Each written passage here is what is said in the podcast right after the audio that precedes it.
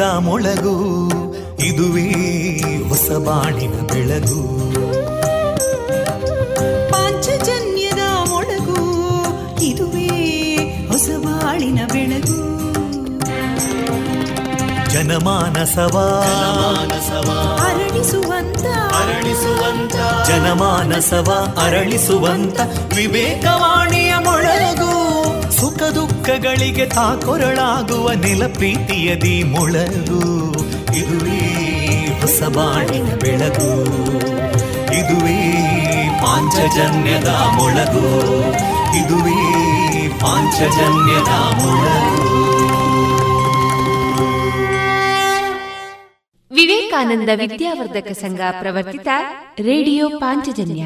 ಇದು ಜೀವ ಜೀವದ ಸ್ವರ ಸಂಚಾರ. ತೊಂಬತ್ತು ಬಿಂದು ಎಂಟು ಸ್ವರ ತರಾಂಗಗಳಲ್ಲಿ ಈ ಹೊತ್ತಿನ ಪ್ರಸಾರ ಕಾರ್ಯಕ್ರಮವನ್ನ ಆರಂಭಿಸುತ್ತಿದ್ದೇವೆ. ಆತ್ಮೀಯ ಶ್ರೋತೃ ಬಾಂಧವರಿಗೆ ರೇಡಿಯೋ ಪಾಂಚಜನ್ಯ ಸಮುದಾಯ ಬಾನುಲಿ ಕೇಂದ್ರ ಬಳಗದ ಪರವಾಗಿ ನಾನು ತೇಜಸ್ವಿನಿ ಮಾಡುವ ಪ್ರೀತಿಪೂರ್ವಕ ನಮಸ್ಕಾರಗಳು.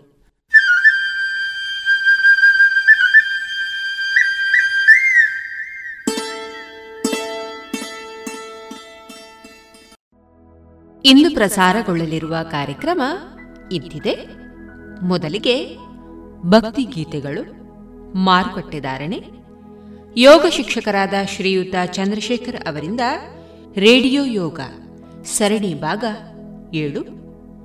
ಕೊರೋನಾ ನಿಯಂತ್ರಣದಲ್ಲಿ ಆಯುರ್ವೇದ. ಈ ವಿಚಾರವಾಗಿ ಡಾಕ್ಟರ್ ವೀರ್ ಕುಮಾರ್ ಕೆ ಅವರಿಂದ ಮಾಹಿತಿ. ಇತ್ತೀಚೆಗೆ ನಡೆದ ಸ್ವಾವಲಂಬಿ ಸಮ್ಮಿಲನ ಈ ಕಾರ್ಯಕ್ರಮದಲ್ಲಿ ಕೇಂದ್ರ ಕೃಷಿ ಮತ್ತು ರೈತ ಕಲ್ಯಾಣ ಸಚಿವರಾದ ಶೋಭಾ ಕರಂದ್ಲಾಜೆ ಅವರ ಭಾಷಣದ ಆಯ್ದ ಭಾಗ. ಕೊನೆಯಲ್ಲಿ ಮಧುರ ಗಾನ ಪ್ರಸಾರವಾಗಲಿದೆ.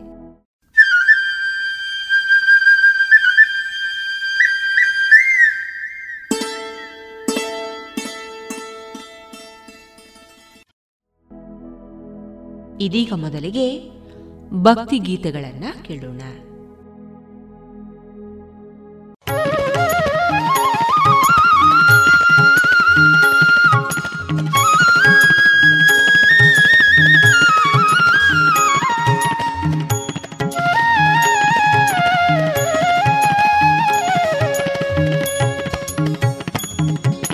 गजाननं भूतगणादिसेवितं कपित्तजं भूपलसारभक्षितम् गजाननं भूतगणादि वित्तजम् भूपलसारभक्षितम् उमासुतम् शोकविनाशकारणम्। उमासुतम् शोकविनाशकारणम्। नमामि विघ्नेश्वर पादपङ्कजम् गजवदना वेडुवे गज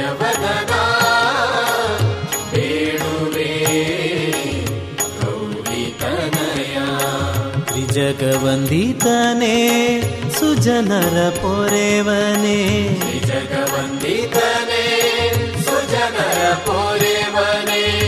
ಗಜವದನಾ ಬೇಡುವೆ ಗೌರಿತನಯ. ಗಜವದನ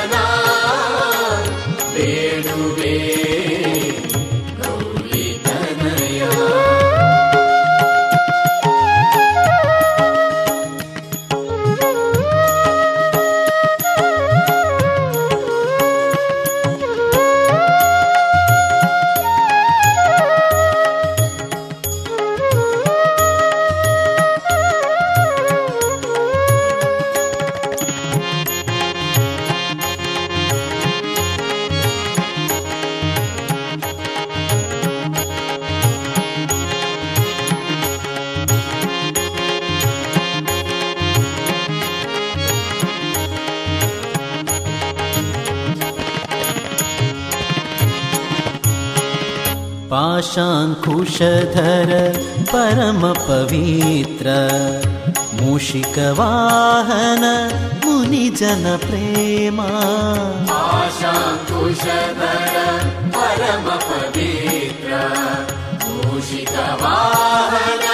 मुनिजनप्रेमा। गजवदना बेडुवे पेडुवे गजवदना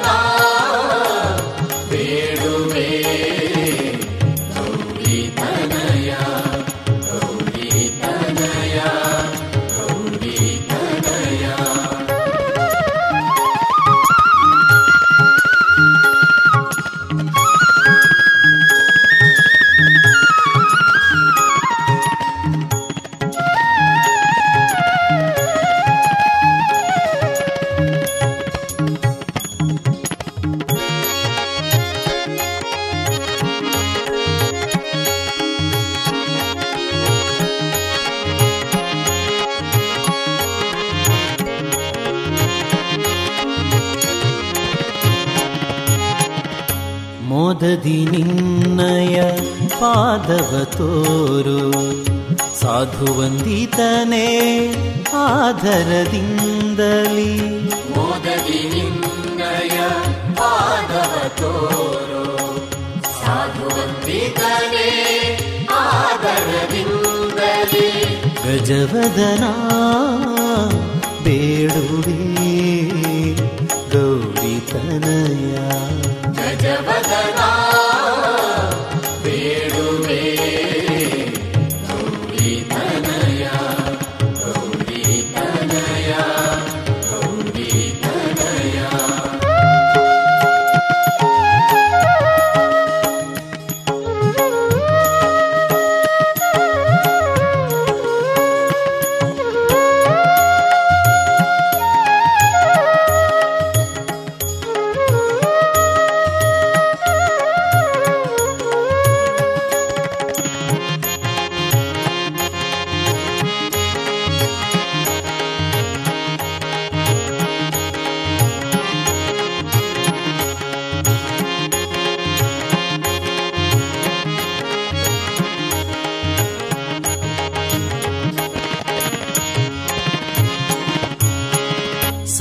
ಸರಸಿ ಜನಾಭ ಶ್ರೀ ಪುರಂದರ ವಿಠಲನ. ಸರಸಿ ಜನಾಭ ಪುರಂದರ ದಯ ಮಾಡೋ.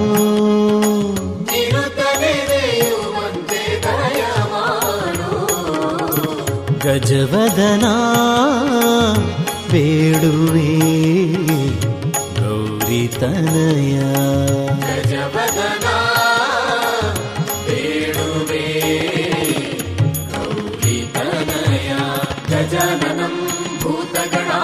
सेवितम् कपित्वजम् भूपलसारभक्षितम् गजाननम् भूतगणादिसेवितम् कपित्वजम् भूपलसारभक्षितम् उमासुतम् शोकविनाशकारणम् उमासुतम् शोकविनाशकारणम् नमामि विघ्नेश्वर विघ्नेश्वरपजम्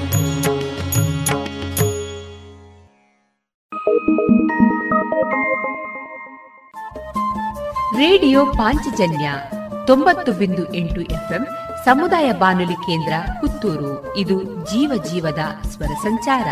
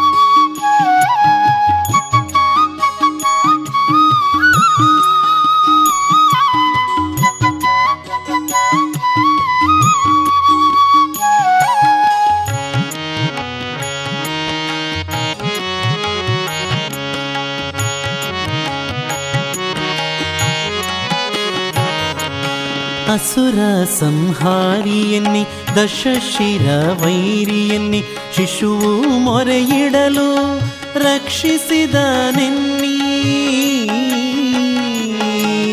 ಅಸುರ ಸಂಹಾರಿಯನ್ನಿ ದಶಶಿರ ವೈರಿಯನ್ನಿ ಶಿಶುವು ಮೊರೆಯಿಡಲು ರಕ್ಷಿಸಿದ ನಿನ್ನಿ. ಅಸುರಾರಣ್ಯದೋಳ್ ಭಸ್ಮಾವ ಮಾಡಲು ಅಸುರಾರಣ್ಯದೋಳ್ ಭಸ್ಮಾವ ಮಾಡಲು ವಸುದೆಯೊಳ್ ನಾಟ್ಯವ ಆಡಿದ ನೆನ್ನಿ ವಸುದೆಯೊಳ್ ನಾಟ್ಯವ ಆಡಿದ ನೆನ್ನಿ ಮುಂಜಾನೆ ಎದ್ದು ಗೋವಿಂದ ಎನ್ನಿ ಮುಂಜಾನೆ ಎದ್ದು ಗೋವಿಂದ ಎನ್ನಿ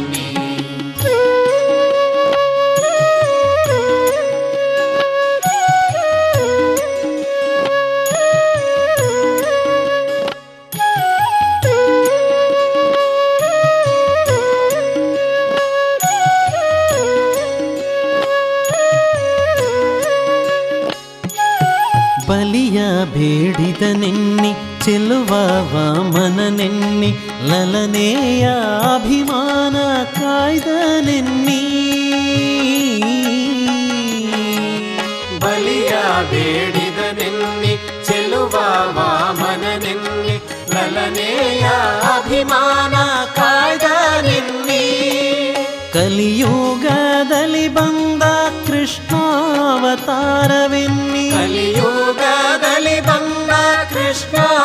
ಕೃಷ್ಣಾವತಾರವೆನ್ನಿ ಸಲೆ ಪಾಂಡು ಸುತರನ್ನು ರಕ್ಷಿಸಿದ ನೆನ್ನಿ. ಸಲೆ ಪಾಂಡು ಸುತರನ್ನು ರಕ್ಷಿಸಿದ ನೆನ್ನಿ. ಮುಂಜಾನೆ ಎದ್ದು ಗೋವಿಂದ ಎನ್ನಿ. ಮುಂಜಾನೆ ಎದ್ದು ಗೋವಿಂದ ಎನ್ನಿ.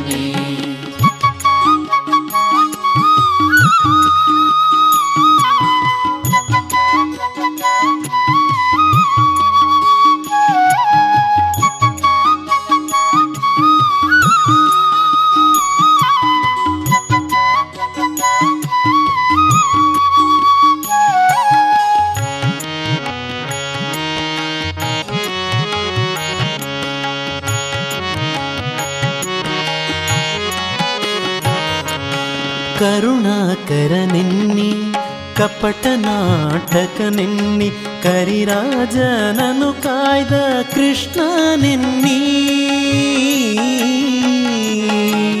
ಕರುಣಾಕರ ನಿನ್ನಿ ಕಪಟ ನಾಟಕ ನಿನ್ನಿ ಕರಿರಾಜನನು ಕಾಯ್ದ ಕೃಷ್ಣ ನಿನ್ನಿ. ಪರಿಪರಿಯಿಂದಲೇ ಭಕುತಾರ ಸಲಹುವ ಪರಿಪರಿಯಿಂದಲೇ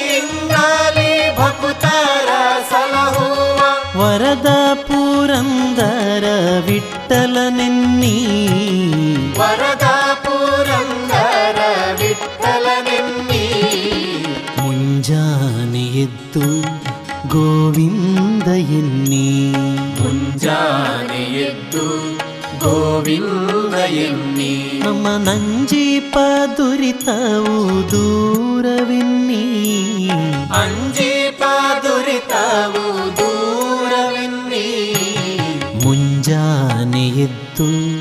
ಗೋವಿಂದ ಎನ್ನಿ ಮುಂಜಾನೆ ಎದ್ದು ಗೋವಿಂದ ಎನ್ನಿ ಶ್ರೀಹರಿ ಎನ್ನಿ ಮಾಧವ ಎನ್ನಿ ಮಧುಸೂದನ ಎನ್ನಿ ಕೇಶವ ಎನ್ನಿ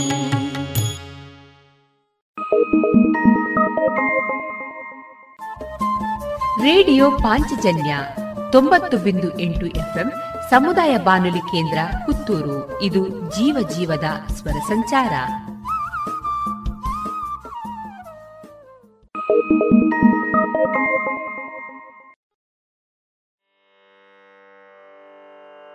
ಗಜಮುಖ ವಂದಿಸುವೆ.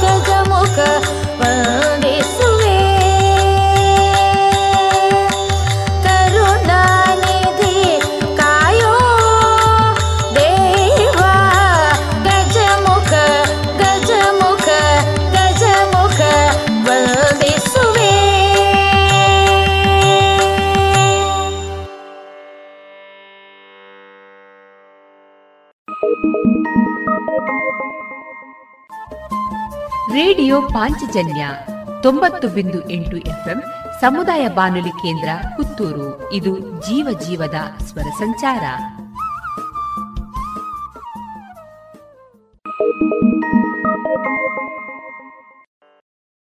ಕೃಷ್ಣ ಕೃಷ್ಣ ಕೃಷ್ಣ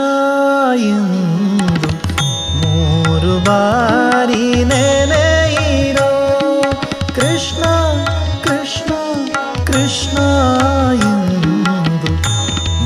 ಬಾರಿ ನೆನೆಯಿರೋ ಸಂತುಷ್ಟನಾಗಿ ಮುಕುತಿ ಕೊಟ್ಟು ಮಿಕ್ಕ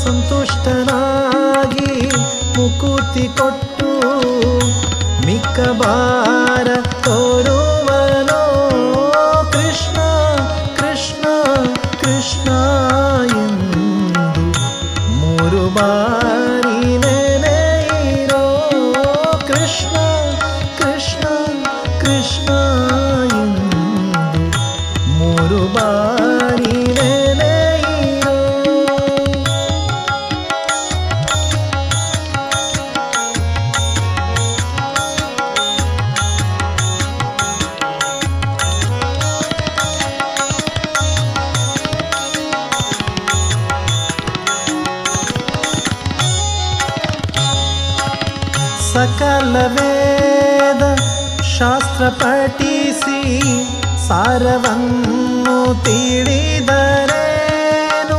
ಸಕಲ ವೇದ ಶಾಸ್ತ್ರ ಪಠಿಸಿ ಸಾರವನ್ನು ತಿಳಿದರೇನು ಮಕರ ಕುಂಡಲಧರನ ನಾಮಕ್ಕೆ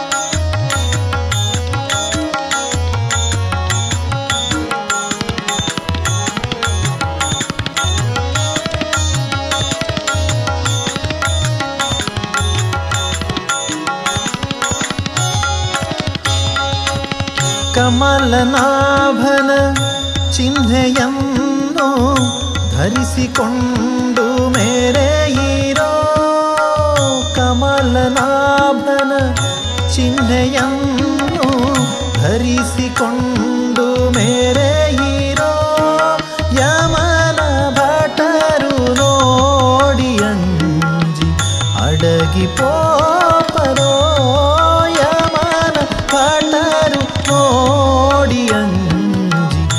ಅಡಗಿ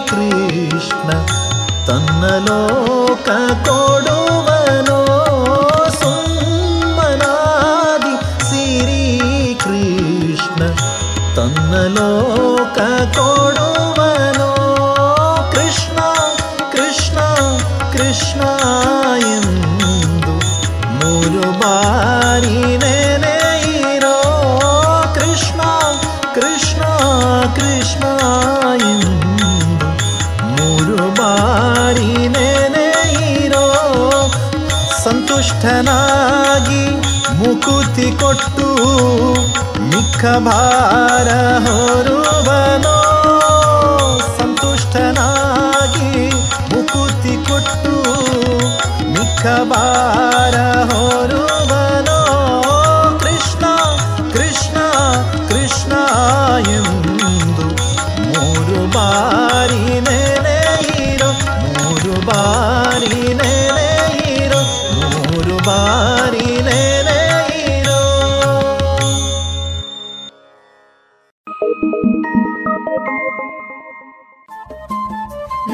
ಪಾಂಚಜನ್ಯ ತೊಂಬತ್ತು ಬಿಂದು ಎಂಟು ಎಫ್ಎಂ ಸಮುದಾಯ ಬಾನುಲಿ ಕೇಂದ್ರ ಪುತ್ತೂರು. ಇದು ಜೀವ ಜೀವದ ಸ್ವರ ಸಂಚಾರ.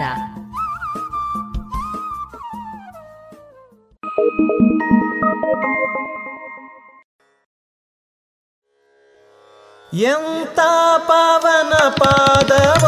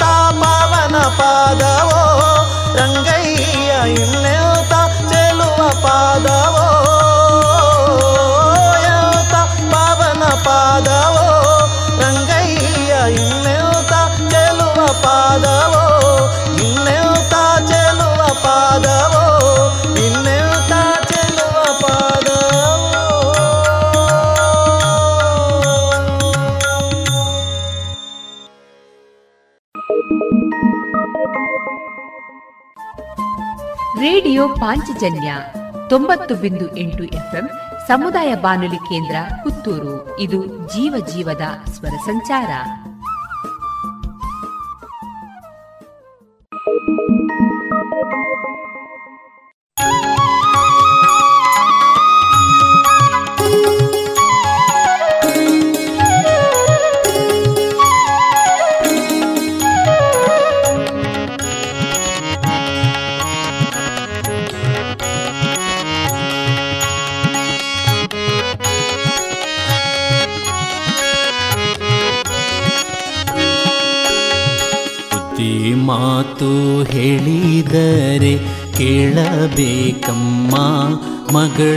ಶುದ್ಧಳಾಗಿ ಗಂಡನೊಡನೆ ಬಾಳಬೇಕಮ್ಮ.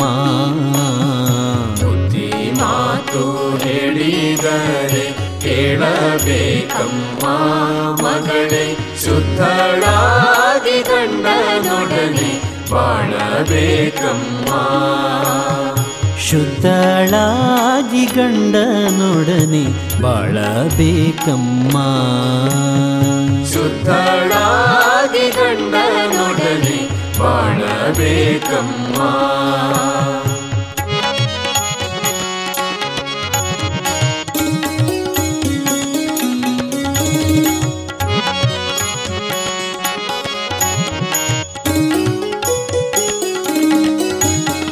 ಅತ್ತೆ ಮಾವ ಗಂಜಿಕೊಂಡು ನಡೆಯಬೇಕಮ್ಮ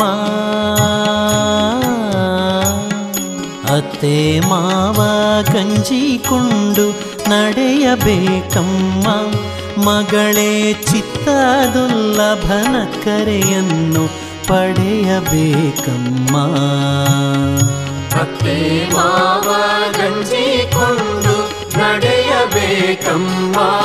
ಮಗಳೇ ಚಿತ್ತದುಲ್ಲಭನ ಕರೆಯನ್ನು ಪಡೆಯಬೇಕಮ್ಮ. ಹೊತ್ತು ಹೊತ್ತಿಗೆ ಮನೆಯ ಕೆಲಸ ಮಾಡಬೇಕಮ್ಮ. ಮಗಳೇ ಹೊತ್ತು ಹೊತ್ತಿಗೆ ಮನೆಯ ಕೆಲಸ ಮಾಡಬೇಕಮ್ಮ. ಮಗಳೇ ಹತ್ತು ಮಂದಿ ಒಪ್ಪೋ ಹಾಗೆ ನುಡಿಯಬೇಕಮ್ಮ. ಹತ್ತು ಮಂದಿ ಒಪ್ಪೋ ಹಾಗೆ ನುಡಿಯಬೇಕಮ್ಮ. ಬುದ್ಧಿ ಮಾತು ಹೇಳಿದರೆ ಕೇಳಬೇಕಮ್ಮ. ಮಗಳೇ ಶುದ್ಧಳಾಗಿ ಗಂಡನೊಡನೆ ಬಾಳಬೇಕಮ್ಮ. ಬುದ್ಧಿ ಮಾತು ಹೇಳಿದರೆ ಕೇಳಬೇಕಮ್ಮ. ಮಗಳೇ ಶುದ್ಧಳಾಗಿ ಗಂಡನೊಡನೆ ಬಾಳಬೇಕಮ್ಮ.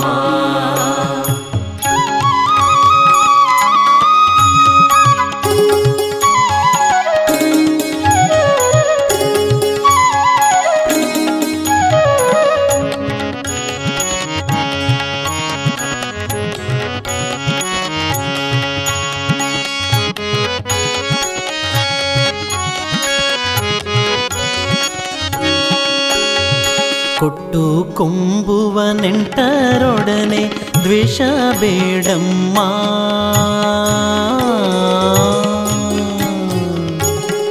ಕೊಟ್ಟು ಕೊಂಬುವ ನೆಂಟರೊಡನೆ ದ್ವೇಷ ಬೇಡಮ್ಮ. ಮಗಳೇ, ಅಟ್ಟು ಉಂಬುವ ಕಾಲದಲ್ಲಿ ಆಟ ಬೇಡಮ್ಮ. ಕೊಟ್ಟು ಕೊಂಬುವ ನೆಂಟರೊಡನೆ ದ್ವೇಷ ಬೇಡಮ್ಮ. ಮಗಳೇ, ಅಟ್ಟು ಕಾಲದಲ್ಲಿ ಆಟ ಬೇಡಮ್ಮ. ಹಟ್ಟಿ ಬಾಗಿಲಲ್ಲಿ ಬಂದು ನಿಲ್ಲಬೇಡಮ್ಮ. ಮಗಳೇ, ಹಟ್ಟಿ ಬಾಗಿಲಲ್ಲಿ ಬಂದು ನಿಲ್ಲಬೇಡಮ್ಮ. ಮಗಳೇ, ಕಟ್ಟಿಯಾಳುವ ಗಂಡನೊಡನೆ ಸಿಟ್ಟು ಬೇಡಮ್ಮ. ಮಗಳೇ ಕಟ್ಟಿಯಾಳುವ ಗಂಡನೊಡನೆ ಸಿಟ್ಟು ಬೇಡಮ್ಮ. ಬುದ್ಧಿ ಮಾತು ಹೇಳಿದರೆ ಕೇಳಬೇಕಮ್ಮ. ಮಗಳೇ ಶುದ್ಧಳಾಗಿ ಗಂಡನೊಡನೆ ಬಾಳಬೇಕಮ್ಮ. ಬುದ್ಧಿ ಮಾತು ಹೇಳಿದರೆ ಕೇಳಬೇಕಮ್ಮ. ಮಗಳೇ ಶುದ್ಧಳಾಗಿ ಗಂಡನೊಡನೆ ಬಾಳಬೇಕಮ್ಮ.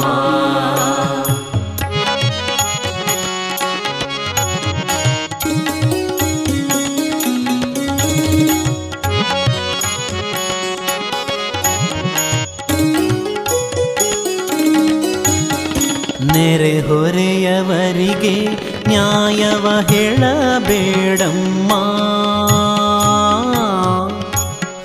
ನೆರೆ ಹೊರೆಯವರಿಗೆ ನ್ಯಾಯವ ಹೇಳಬೇಡಮ್ಮ.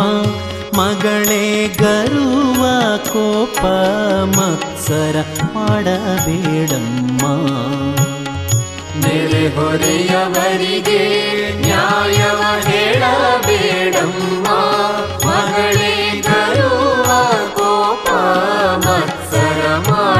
ಮಾಡಬೇಡಮ್ಮ ಪರರ ನಿಂದಿಪ ಹೆಂಗಳೊಡನೆ ಸೇರಬೇಡಮ್ಮ ಮಗಳೇ ಪರರ ನಿಂದಿಪ ಹೆಂಗಳೊಡನೆ ಸೇರಬೇಡಮ್ಮ ಮಗಳೇ ಗುರು ಪುರಂದರ ವಿಠಲ ಸ್ಮರಣೆ ಮರೆಯಬೇಡಮ್ಮ ಮಗಳೇ ಗುರು ಪುರಂದರ ವಿಠಲ ಸ್ಮರಣೆ ಮರೆಯಬೇಡಮ್ಮ. ಮಾತು ಹೇಳಿದರೆ ಕೇಳಬೇಕಮ್ಮ. ಮಗಳೇ ಶುದ್ಧಳಾಗಿ ಗಂಡನೊಡನೆ ಬಾಳಬೇಕಮ್ಮ. ಬುದ್ಧಿ ಮಾತು ಹೇಳಿದರೆ ಕೇಳಬೇಕಮ್ಮ ಮಗಳೇ ಶುದ್ಧಳಾಗಿ ಗಂಡನೊಡನೆ ಬಾಳಬೇಕಮ್ಮ. ಮಗಳೇ ಶುದ್ಧಳಾಗಿ ಗಂಡನೊಡನೆ ಬಾಳಬೇಕಮ್ಮ. ಮಗಳೇ ಶುದ್ಧಳಾಗಿ ಗಂಡನೊಡನೆ ಬಾಳಬೇಕಮ್ಮ.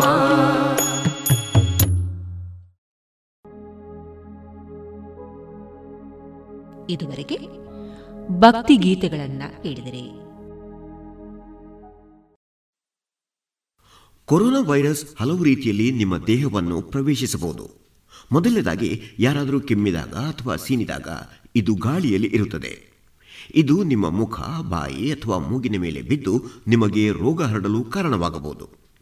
ಎರಡನೇದಾಗಿ ನೀವು ಕೊರೋನಾ ವೈರಸ್ ಅಂಟಿರುವ ಯಾವುದಾದರೂ ವಸ್ತುವನ್ನು, ಅಂದರೆ ಪೊರಕೆ ಕಸಬರಗಿ ಅಥವಾ ಕುರ್ಚಿ ಇತ್ಯಾದಿ. ಇವುಗಳನ್ನು ಮುಟ್ಟಿದಾಗ ವೈರಸ್ ನಿಮ್ಮ ಕೈಗೆ ಹತ್ತುತ್ತದೆ ಮತ್ತು ನೀವು ನಿಮ್ಮ ಮುಖ ಮುಟ್ಟಿಕೊಂಡಾಗ ಅಥವಾ ನಿಮ್ಮ ಮೂಗು ಅಥವಾ ಕಿವಿಯನ್ನು ಕೆರೆದುಕೊಂಡಾಗ ಇದು ನಿಮ್ಮ ಮೂಗಿನೊಳಗೆ, ಕಣ್ಣು ಅಥವಾ ಬಾಯಿಯೊಳಗೆ ಹೋಗಿ ನಿಮಗೆ ಕಾಯಿಲೆ ಬರುವಂತೆ ಮಾಡುತ್ತದೆ. ಕೊರೋನಾ ವೈರಸ್ ನಿಮ್ಮ ದೇಹದೊಳಗೆ ಬರುವುದನ್ನು ತಡೆಗಟ್ಟಲು ಅತ್ಯುತ್ತಮ ಮಾರ್ಗ ಎಂದರೆ ನಿಮ್ಮ ಕೈಯನ್ನು ಸೋಪು ಮತ್ತು ನೀರಿನಿಂದ ಸಾಧ್ಯವಾದಷ್ಟೂ ಸಲ ತೊಳೆದುಕೊಳ್ಳುವುದು. ಇದು ಈ ವೈರಸ್ ಅನ್ನು ಸಾಯಿಸುತ್ತದೆ. ಕೊರೋನಾ ವೈರಸ್ ಪೀಡೆಯನ್ನು ತಪ್ಪಿಸಲು ಮತ್ತೊಂದು ಮಾರ್ಗ ಎಂದರೆ ಮಾಸ್ಕ್ ಧರಿಸುವುದು. ನೀವು ಮನೆಯಿಂದ ಹೊರಗಡೆ ಹೋಗಬೇಕಾದಾಗ, ನಿಮಗೆ ಹುಷಾರಿಲ್ಲದಾಗ ಅಥವಾ ನೀವು ಕಾಯಿಲೆ ಬಂದವರನ್ನು ನೋಡಿಕೊಳ್ಳುತ್ತಿರುವಾಗ ಮಾಸ್ಕ್ ಧರಿಸಬೇಕು. ಮಾಸ್ಕ್ ಮೂರು ರೀತಿಯಲ್ಲಿ ಉಪಯೋಗವಾಗುತ್ತದೆ.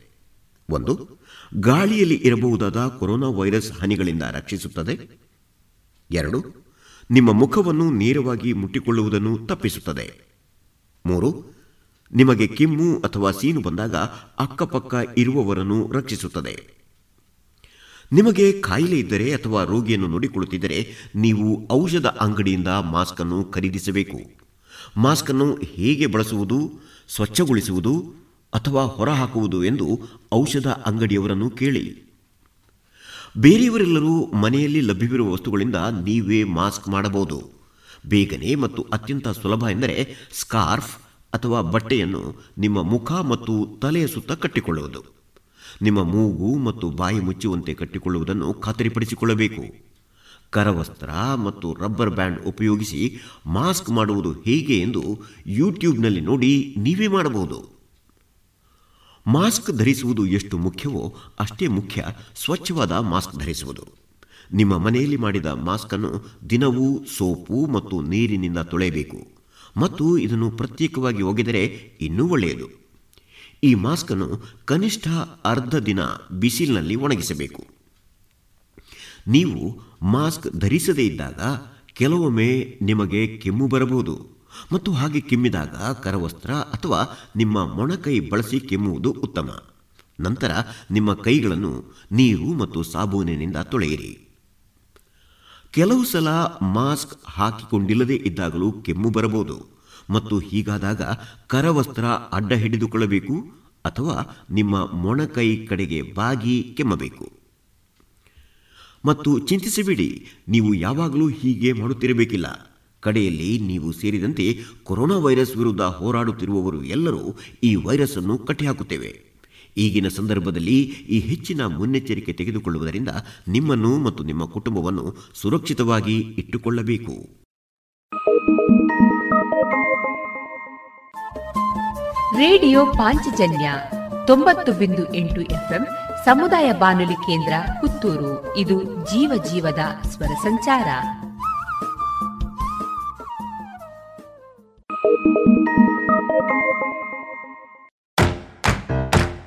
ಬನ್ನಿ ಎಲ್ಲ ಸೇರಿ ಹೊಸ ಹೆಜ್ಜೆ ಇಡೋಣ. ಬನ್ನಿ ಹೊಸ ನಿರ್ಣಯ ಮಾಡಿ ಬಿಡೋಣ. ಮಾಸ್ಕ್ ಹಾಕದಿದ್ರೆ ದೂರೋಣ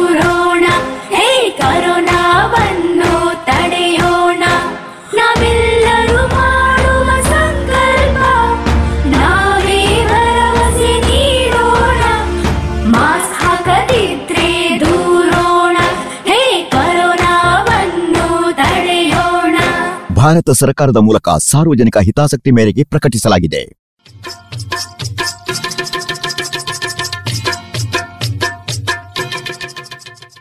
ಮಾರುಕಟ್ಟೆ ಧಾರಣೆ ಇಂತಿದೆ.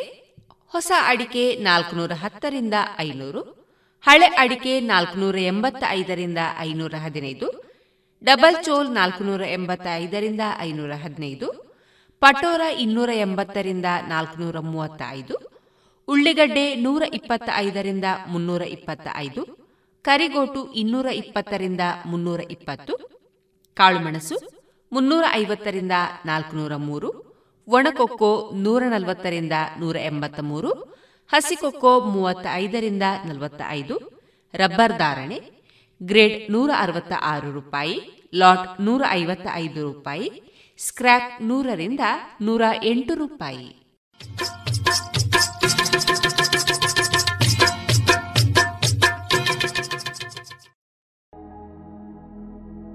ಇನ್ನೀಗ ಯೋಗ ಶಿಕ್ಷಕರಾದ ಶ್ರೀಯುತ ಚಂದ್ರಶೇಖರ್ ಅವರಿಂದ ರೇಡಿಯೋ ಯೋಗ, ಸರಣಿ ಭಾಗ ಏಳು. ಎಲ್ಲರಿಗೂ ನಮಸ್ತೆ. ಯೋಗಾಭ್ಯಾಸದ ಸಮಯ. ಯೋಗ ಧರಿಯ ಮೇಲೆ ನಿಲ್ಲೋಣ. ಇಂದು ಆಸನ ಅಭ್ಯಾಸದಲ್ಲಿ ಅದರ ವಿಂಗಡಣೆಯಲ್ಲಿ ಎರಡನೆಯ ವಿಂಗಡಣೆ ಆಗಿರುವಂತಹ ಕುಳಿತು ಮಾಡುವ ಆಸನಗಳು. ಈ ಹಿಂದಿನ ಅವಧಿಗಳಲ್ಲಿ ನಾವು ನಿಂತು ಮಾಡುವ ಆಸನಗಳನ್ನು ಅಭ್ಯಾಸ ಮಾಡಿದ್ವಿ. ಪ್ರಾಯಶಃ ಕಲಿಕೆ ಕಲಿಕೆಯಾಗಿ ಉಳಿಯುವುದು ಯಾವಾಗ ಮತ್ತೆ ಮತ್ತೆ ನಾವು ಅದನ್ನು ನೆನಪು ಮಾಡಿಕೊಳ್ಳುತ್ತೇವೆ ಆವಾಗ. ಯೋಗಾಭ್ಯಾಸದಲ್ಲಿ ಅದೊಂದು ಸುದೈವ ವಶಾತ್ ಅವಕಾಶ ಏನು ಅಂತ ಕೇಳಿದರೆ ನಿತ್ಯ ಅಭ್ಯಾಸ ಮಾಡಿದಾಗ ಆಸನಗಳ ಹೆಸರು, ಅದರ ಲಾಭ, ಆಸನ ಮಾಡುವ ಬಗೆ ಮತ್ತು ಮುನ್ನೆಚ್ಚರಿಕೆಗಳು, ಇದೆಲ್ಲವನ್ನು ಕೂಡ ನಾವು ನಿತ್ಯ ನೆನಪಿಸಿಕೊಳ್ಳುವ ಕಾರಣಕ್ಕೆ ನಮಗೆ ಅದು ನಿತ್ಯ ನೆನಪು ಇರುತ್ತದೆ. ಇವಾಗ ಕುಳಿತು ಮಾಡುವ ಆಸನದಲ್ಲಿ, ಈ ಒಂದು ಸುಸಮಯದಲ್ಲಿ ನಾವೆಲ್ಲರೂ ಕೂಡ ಮೊದಲಿಗೆ ನಿಂತಿರುವ ಸ್ಥಿತಿಯಿಂದ ಸಮತಲ ಸ್ಥಿತಿ, ಅಂದರೆ ಕುಳಿತುಕೊಳ್ಳುವ ಸ್ಥಿತಿಗೆ ಹೋಗುವಂಥದ್ದು. ಆಸನ ಅಭ್ಯಾಸದಲ್ಲಿ ನಾವು ಕುಳಿತು ಮಾಡೋ ಆಸನಕ್ಕೆ ಹೋಗಬೇಕಾದ್ರೆ ಏಕಾಏಕಿ ಕುಳಿತುಕೊಳ್ಳಿ ಅನ್ನೋ ರೀತಿಯಲ್ಲಿ ಕುಳಿತುಕೊಳ್ಳೋದಕ್ಕಿಂತ ಒಂದು ಸ್ಥಿತಿಯಲ್ಲಿ ಕುಳಿತುಕೊಳ್ಳೋದು. ಕಾಲನ್ನು ಎರಡೂ ಕಾಲುಗಳನ್ನು ಮುಂದಕ್ಕೆ ಚಾಚಿ, ಎರಡೂ ಅಂಗೈಗಳನ್ನು ಮಂಡಿ ಮೇಲೆ ಇಟ್ಟಾಗ ಅದು ದಂಡಾಸನ ಸ್ಥಿತಿ ಆಗುತ್ತೆ. ಸ್ವಸ್ಥ ಅಂದರೆ ವಿಶ್ರಾಂತಿಯ ಸ್ಥಿತಿ ಅಂದಾಗ ಎರಡೂ ಕೈಗಳನ್ನು ಹಿಂದಕ್ಕೆ ಚಾಚಿ ನಮ್ಮ ಕುತ್ತಿಗೆಯನ್ನು ಹಿಂದಕ್ಕೆ ಜೋತು ಬಿಡುವಂಥದ್ದು. ಅಲ್ಲಿ ಸಹಜವಾದ ಉಸಿರನ್ನ ಗಮನಿಸುವಂಥದ್ದು, ಅದು ಒಂದು ರಿಲ್ಯಾಕ್ಸೇಷನ್ ಪೋಶ್ಚರ್ ಆಗುತ್ತೆ. ಶಿಥಿಲ ದಂಡಾಸನ ಆಗ್ತದೆ ಅದು. ಹಾಗಾಗಿ ಮೊತ್ತ ಮೊದಲಿಗೆ ನಾವೆಲ್ಲ ಇವತ್ತಿನ ಏನು ಕುಳಿತು ಮಾಡೋ ಆಸನಗಳನ್ನು ಶುರು ಮಾಡ್ತಾ ಇರುವಂತಹ ಈ ಸಮಯದಲ್ಲಿ ನಾವು ಮೊದಲಿಗೆ ನಾವೆಲ್ಲರೂ ಕೂಡ ಎರಡೂ ಪಾದಗಳನ್ನು ಸೇರಿಸ್ತಾ ಸಮತಲ ಸ್ಥಿತಿ ವಿಭಾಗಶಃ, ಅಂದರೆ ಮೊದಲನೇ ಹಂತವಾಗಿ ಅಲ್ಲೇ ಕುಳಿತುಕೊಳ್ಳೋಣ. ಎರಡೂ ಕೈಗಳನ್ನು ಕಾಲಿನ ಹತ್ರ ಊರೋಣ. ದೋ. ಎರಡೂ ಕಾಲುಗಳನ್ನು ಮುಂದಕ್ಕೆ ಚಿಮ್ಮೋಣ. ಅಂದರೆ ಮುಂದಕ್ಕೆ ಸರಿಸಬೇಕು, ಚಾಚಬೇಕು. ಎರಡೂ ಕಾಲುಗಳನ್ನು. ಎರಡೂ ಪಾದಗಳ ಜೊತೆಯಲ್ಲಿರಲಿ ಕಾಲುಗಳೆರಡೂ ನೇರ. ಈಗ ನಾವು ಪೃಷ್ಠ ನೆಲದ ಮೇಲಿದೆ, ಅರ್ಥಾತ್ ನಾವು ಕುಳಿತುಕೊಂಡಿದ್ದೀವಿ. ನಮ್ಮ ಮಂಡಿ ಮೀನಖಂಡ ತೊಡೆಯ ಹಿಂಬಾಗೇನಿದೆ ಅದು ನೆಲಕ್ಕೆ ತಾಗಿದೆ. ಎರಡೂ ಕಾಲುಗಳು ಹತ್ರ ಹತ್ರ ಇದೆ. ಈಗ ಎರಡೂ ಕೈಗಳನ್ನು, ಅಂಗೈಗಳನ್ನು ಮಂಡಿ ಚಿಪ್ಪಿನ ಮೇಲೆ ಇಟ್ಕೊಳ್ಳೋಣ. ಬೆನ್ನನ್ನು ನೇರ ಮಾಡೋಣ. ಎದೆಗೂಡು ವಿಶಾಲ ಮಾಡೋಣ. ಸಹಜವಾದ ಉಸಿರಾಟ ಮತ್ತು ದೀರ್ಘ ಸಮತೋಲನ ದೃಷ್ಟಿ. ದೀರ್ಘ ಉಸಿರಾಟವನ್ನು ಗಮನಿಸೋಣ. ಬ್ರೇದಿನ್. ಬ್ರೇದಾಡ್. ಬ್ರೇದಿನ್. ಬ್ರೇದಾಡ್. ಇನ್ ಬ್ರೇದ್ ಇವಾಗ ಇಲ್ಲಿ ನಮಗೇನಾಗಿದೆ? ಸ್ಥಿತಿ ದಂಡಾಸನದಲ್ಲಿ ತುಂಬ ಆರಾಮ ಅನಿಸ್ತಾ ಇದೆ. ಮತ್ತು ಇದು ಕುಳಿತು ಮಾಡುವ ಆಸನಗಳಿಗೆ ಒಂದು ಬೇಸಿಕ್, ಒಂದು ತಳಪಾಯ. ಈ ಸ್ಥಿತಿಯಲ್ಲಿ ಇದ್ದುಕೊಂಡು ಇಲ್ಲಿಂದ ನಾವು ಬದ್ಧಕೋಣಾಸನ, ಪದ್ಮಾಸನ, ವಜ್ರಾಸನ, ವೀರಾಸನ, ಉಷ್ಟ್ರಾಸನ, ಹೀಗೆ ಕುಳಿತು ಮಾಡುವ ಆಸನಗಳು ನಾವು ಒಂದರ ಮೇಲೊಂದರಂತೆ ಅಭ್ಯಾಸ ಮಾಡ್ತಾ ಹೋಗ್ತೇವೆ. ಎಲ್ಲ ಸಮಯದಲ್ಲಿ ಕೂಡ ಆಸನ ಆದ ಮೇಲೆ ನಾವು ಪುನಃ ಪುನಃ ಏನು? ಪುನಃ ಪುನಃ ನಾವು ಈ ಸ್ಥಿತಿ ದಂಡಾಸನಕ್ಕೆ ಬರಬೇಕು.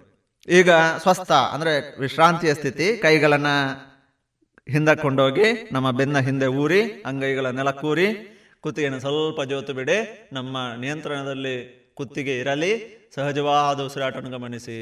ಇದು ವಿಶ್ರಾಂತಿಯ ಸ್ಥಿತಿ. ತಲೆಗೆ ರಕ್ತ ಸಂಚಾರ ಹೆಚ್ಚಾಗುತ್ತೆ, ವಿಶ್ರಾಂತಿ ಸಿಗುತ್ತೆ, ಇದು ಆಸನ. ದೀರ್ಘ ಉಸಿರಾಟ, ಸರಿ ಸರಿ ಸರಿ ಸರಿ ಸರಿ ಸರಿ.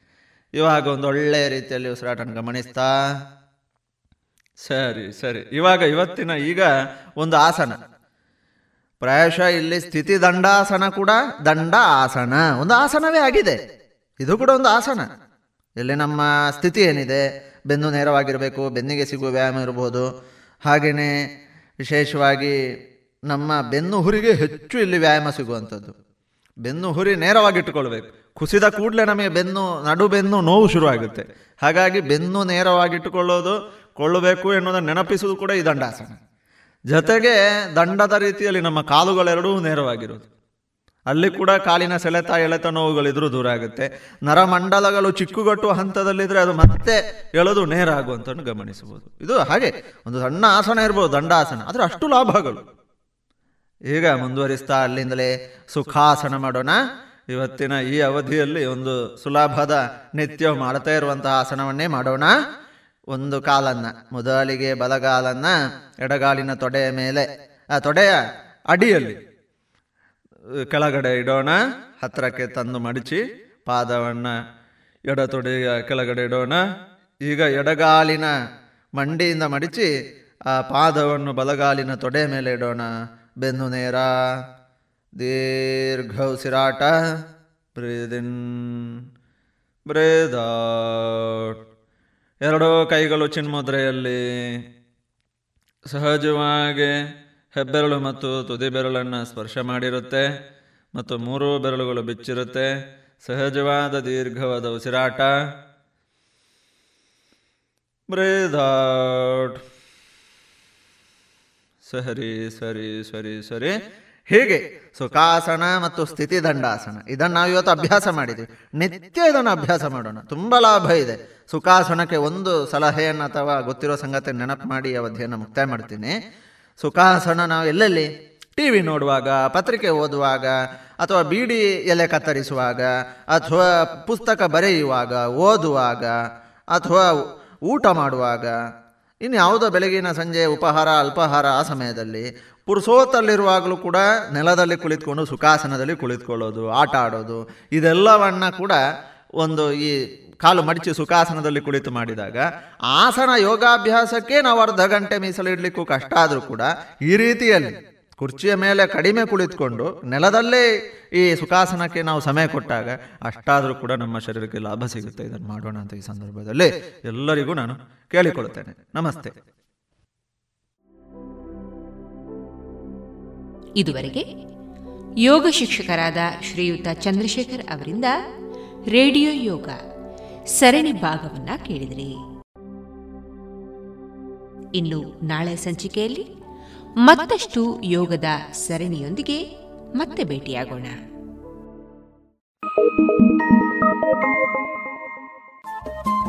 ರೇಡಿಯೋ ಪಾಂಚಜನ್ಯ ತೊಂಬತ್ತು ಬಿಂದು ಎಂಟು ಎಫ್ಎಂ ಸಮುದಾಯ ಬಾನುಲಿ ಕೇಂದ್ರ ಪುತ್ತೂರು. ಇದು ಜೀವ ಜೀವದ ಸ್ವರ ಸಂಚಾರ.